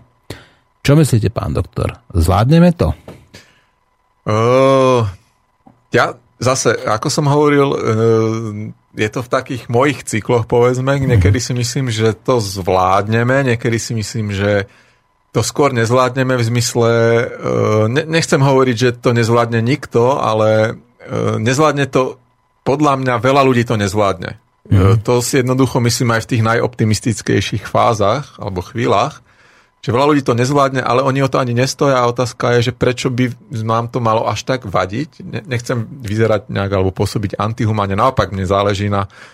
Keby mi záležalo iba na mne, tak ani jednej z týchto tém sa nevenujem, pretože v podstate máte ten život ťažší, ako už tu bolo spomínané. Jasné, to takéto veľčmercen, takže, takže že? ťažko, ťažko možno hovoriť o tom, že by som na, nejak za,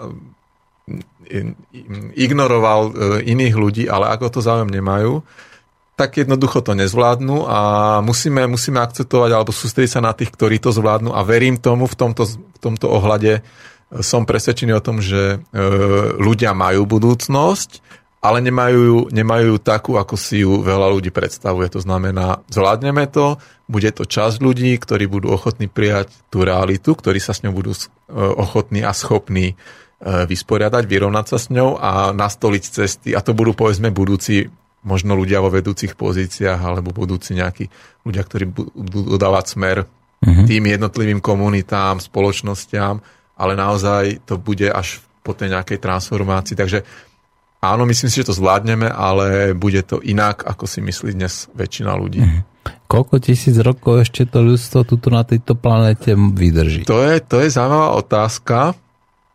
Eh, ja, ja sa teraz, eh, myslím, že to môžem povedať, s kolegom budeme snažiť o prieskum medzi vedcami, akú šancu dávajú eh, prežitiu ľudstva po obdobie viac ako tisíc rokov v súvislosti so zmenou klímy, takže sám som na tie výsledky zvedavý, že uh-huh. koľko vedcov príjma skutočnosť alebo možnosť toho, že by sme v dôsledku klimatické zmeny ako ľudský druh nemuseli prežiť v horizonte stáročí, pretože tisíc rokov je málo, hej, keď si vezmete z pohľadu histórie Homo sapiens, tisíc rokov je naozaj málo.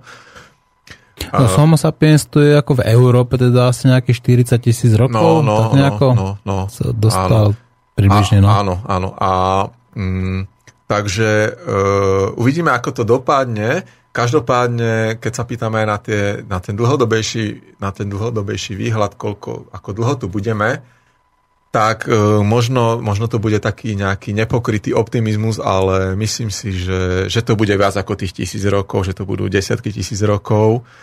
ale podotýkam, nebudeme žiť v súčasnom počte ani v súčasnej úrovni spotreby, budeme žiť úplne, úplne iným životom, ale ten môže byť e, paradoxne viac naplnený, ako je, ako je mnoho tých ľudí, ľudských životov a osudov, ktoré síce majú ten materiálny statok, ale žijú uzavretí v tých technológiách a sú možno aj nešťastní, stresovaní a tak ďalej. Takže ten život môže byť naplnený, e, plnohodnotný a môže trvať tisíce rokov, ale naozaj bude to inak ako, ako je to dneska. No logicky, ak by to bolo tisíce rokov, no. 10 tisíce rokov, tak tam bude uh, samozrejme uh, bude to podliehať aj tej evolúcii ano. ako ľudského druhu. Ano. Tá nikdy neskončí.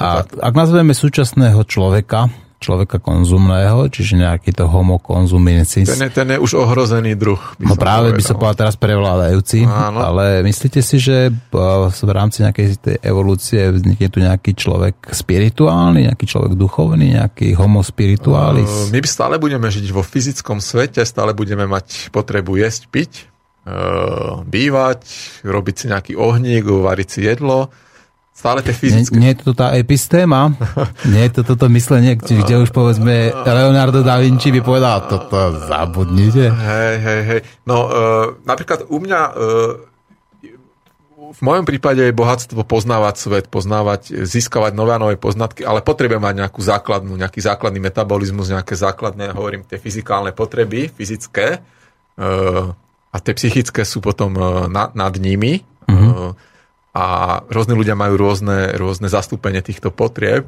Takže si myslím, že naozaj v budúcnosti, v tej vzdialenejšej, ak máme prežiť ako homo sapiens a povedzme, že, že veľká šanca je, že áno, tak e, títo ľudia budú naozaj možno aj tým evolučným tlakom, tým selekčným tlakom, e, budú to ľudia, ktorí budú dávať väčší dôraz naozaj na tie e, povedzme psychologické stránky e, tých životných skúseností, zážitkov. A to bude, budú mať iné hodnoty jednoducho mm-hmm. a bude to, bude to taká kombinácia tej evolúcie, toho, toho vývoja prírodného prostredia, že tých zdrojov bude menej a menej. A ak budeme môcť prežiť a ak, ak, ak budeme, aby sme boli schopní prežiť, tak uh, to bude iba týmto spôsobom nejakou tou, povedzme, mm, psychologickou evolúciou. Myslím si, že niečo také možné je, ale naozaj není to, nie, nie, sú preto, nie, nie je to nejaká teória vedecká, je to naozaj môj, môj pohľad. Predpoklady myslím, na to sú. Ako ak že používame možné, ten svoj mozog na 5 až 7% tak myslím je. si, že tam ten potenciál ako toho rozvoja toho našich tých mentálnych, spirituálnych vlastností je. No a mám tu inak aj otázku na záver, respektíve dokonca aj dve. Jedna nie je otázka, tu máme nejaké signály z Prahy, tu nám píše Kamil Juržík, že dobrý deň, začína veľká barevná demonstrace proti prezidentu Zemanovi. Aha. Uvidíme, kde sa nám to zastaví, toto nám posiela s přátelským pozdravem Kamil Juržík. A tu otázka na záver je od Braňa z Bratislavy. Bude pán Áč ochotný prísť do rady aj na budúce? No ja prídem eh, kedykoľvek, kamkoľvek, ak to bude téma, o ktorú bude záujem, mm.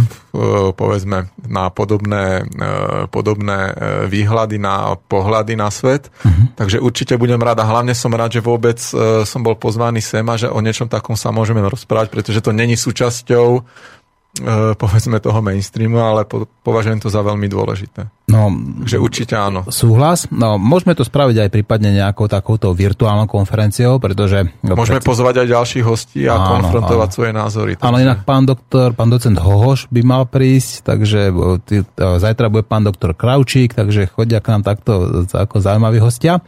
No, zostáva mi posledná vec, a to teda poďakovať za to, že ste vážili cestu z Brna k nám, tuto do štúdia, za to, že ste nám porozprávali teda o tom, ako, aké máte vy poznatky a e, skúsenosti a, o, o tom, čo sa v súčasnosti deje, o tom, že sme tu mali človeka z Centra výskumu globálnej zmeny Akadémie vied Čes, Českej republiky, je pre nás veľmi veľkou podstou a pevne verím, že nie posledný krát. Veľmi pekne vám ďakujem. Ďakujem a ešte raz za pozvanie a teším sa na budúce. Dovidenia. Tak, majte sa, milí poslucháči, do počutia. Ja by som vám chcel poďakovať za to, že ste nás počúvali a poďakovať za to, že ste nám poslali otázky, prípadne, že ste nám zatelefonovali. Tá zmena je život a tá globálna zmena je nevyhnutná. Ale treba si uvedomiť, že aj my ako ľudia sa neustále meníme, že tá karma, hoci o nej povedzme nie je, do, nie je moderné možno hovoriť, alebo niek- niekto o nej nerad hovorí, existuje a to zlé sa vám raz vráti rovnako ako to dobré. Buďte dobrí navzájom k sebe, buďte dobrí k prírode, snažte sa, aby ste v rámci tej sociálnej evolúcie, ale aj v rámci tej evolúcie toho druhu sa dostali, stali človekom duchovným a nie človekom konzumným. Hľúčte s vami od mikrofónu Martin Urminský. Počúvali ste Slobodný vysielač.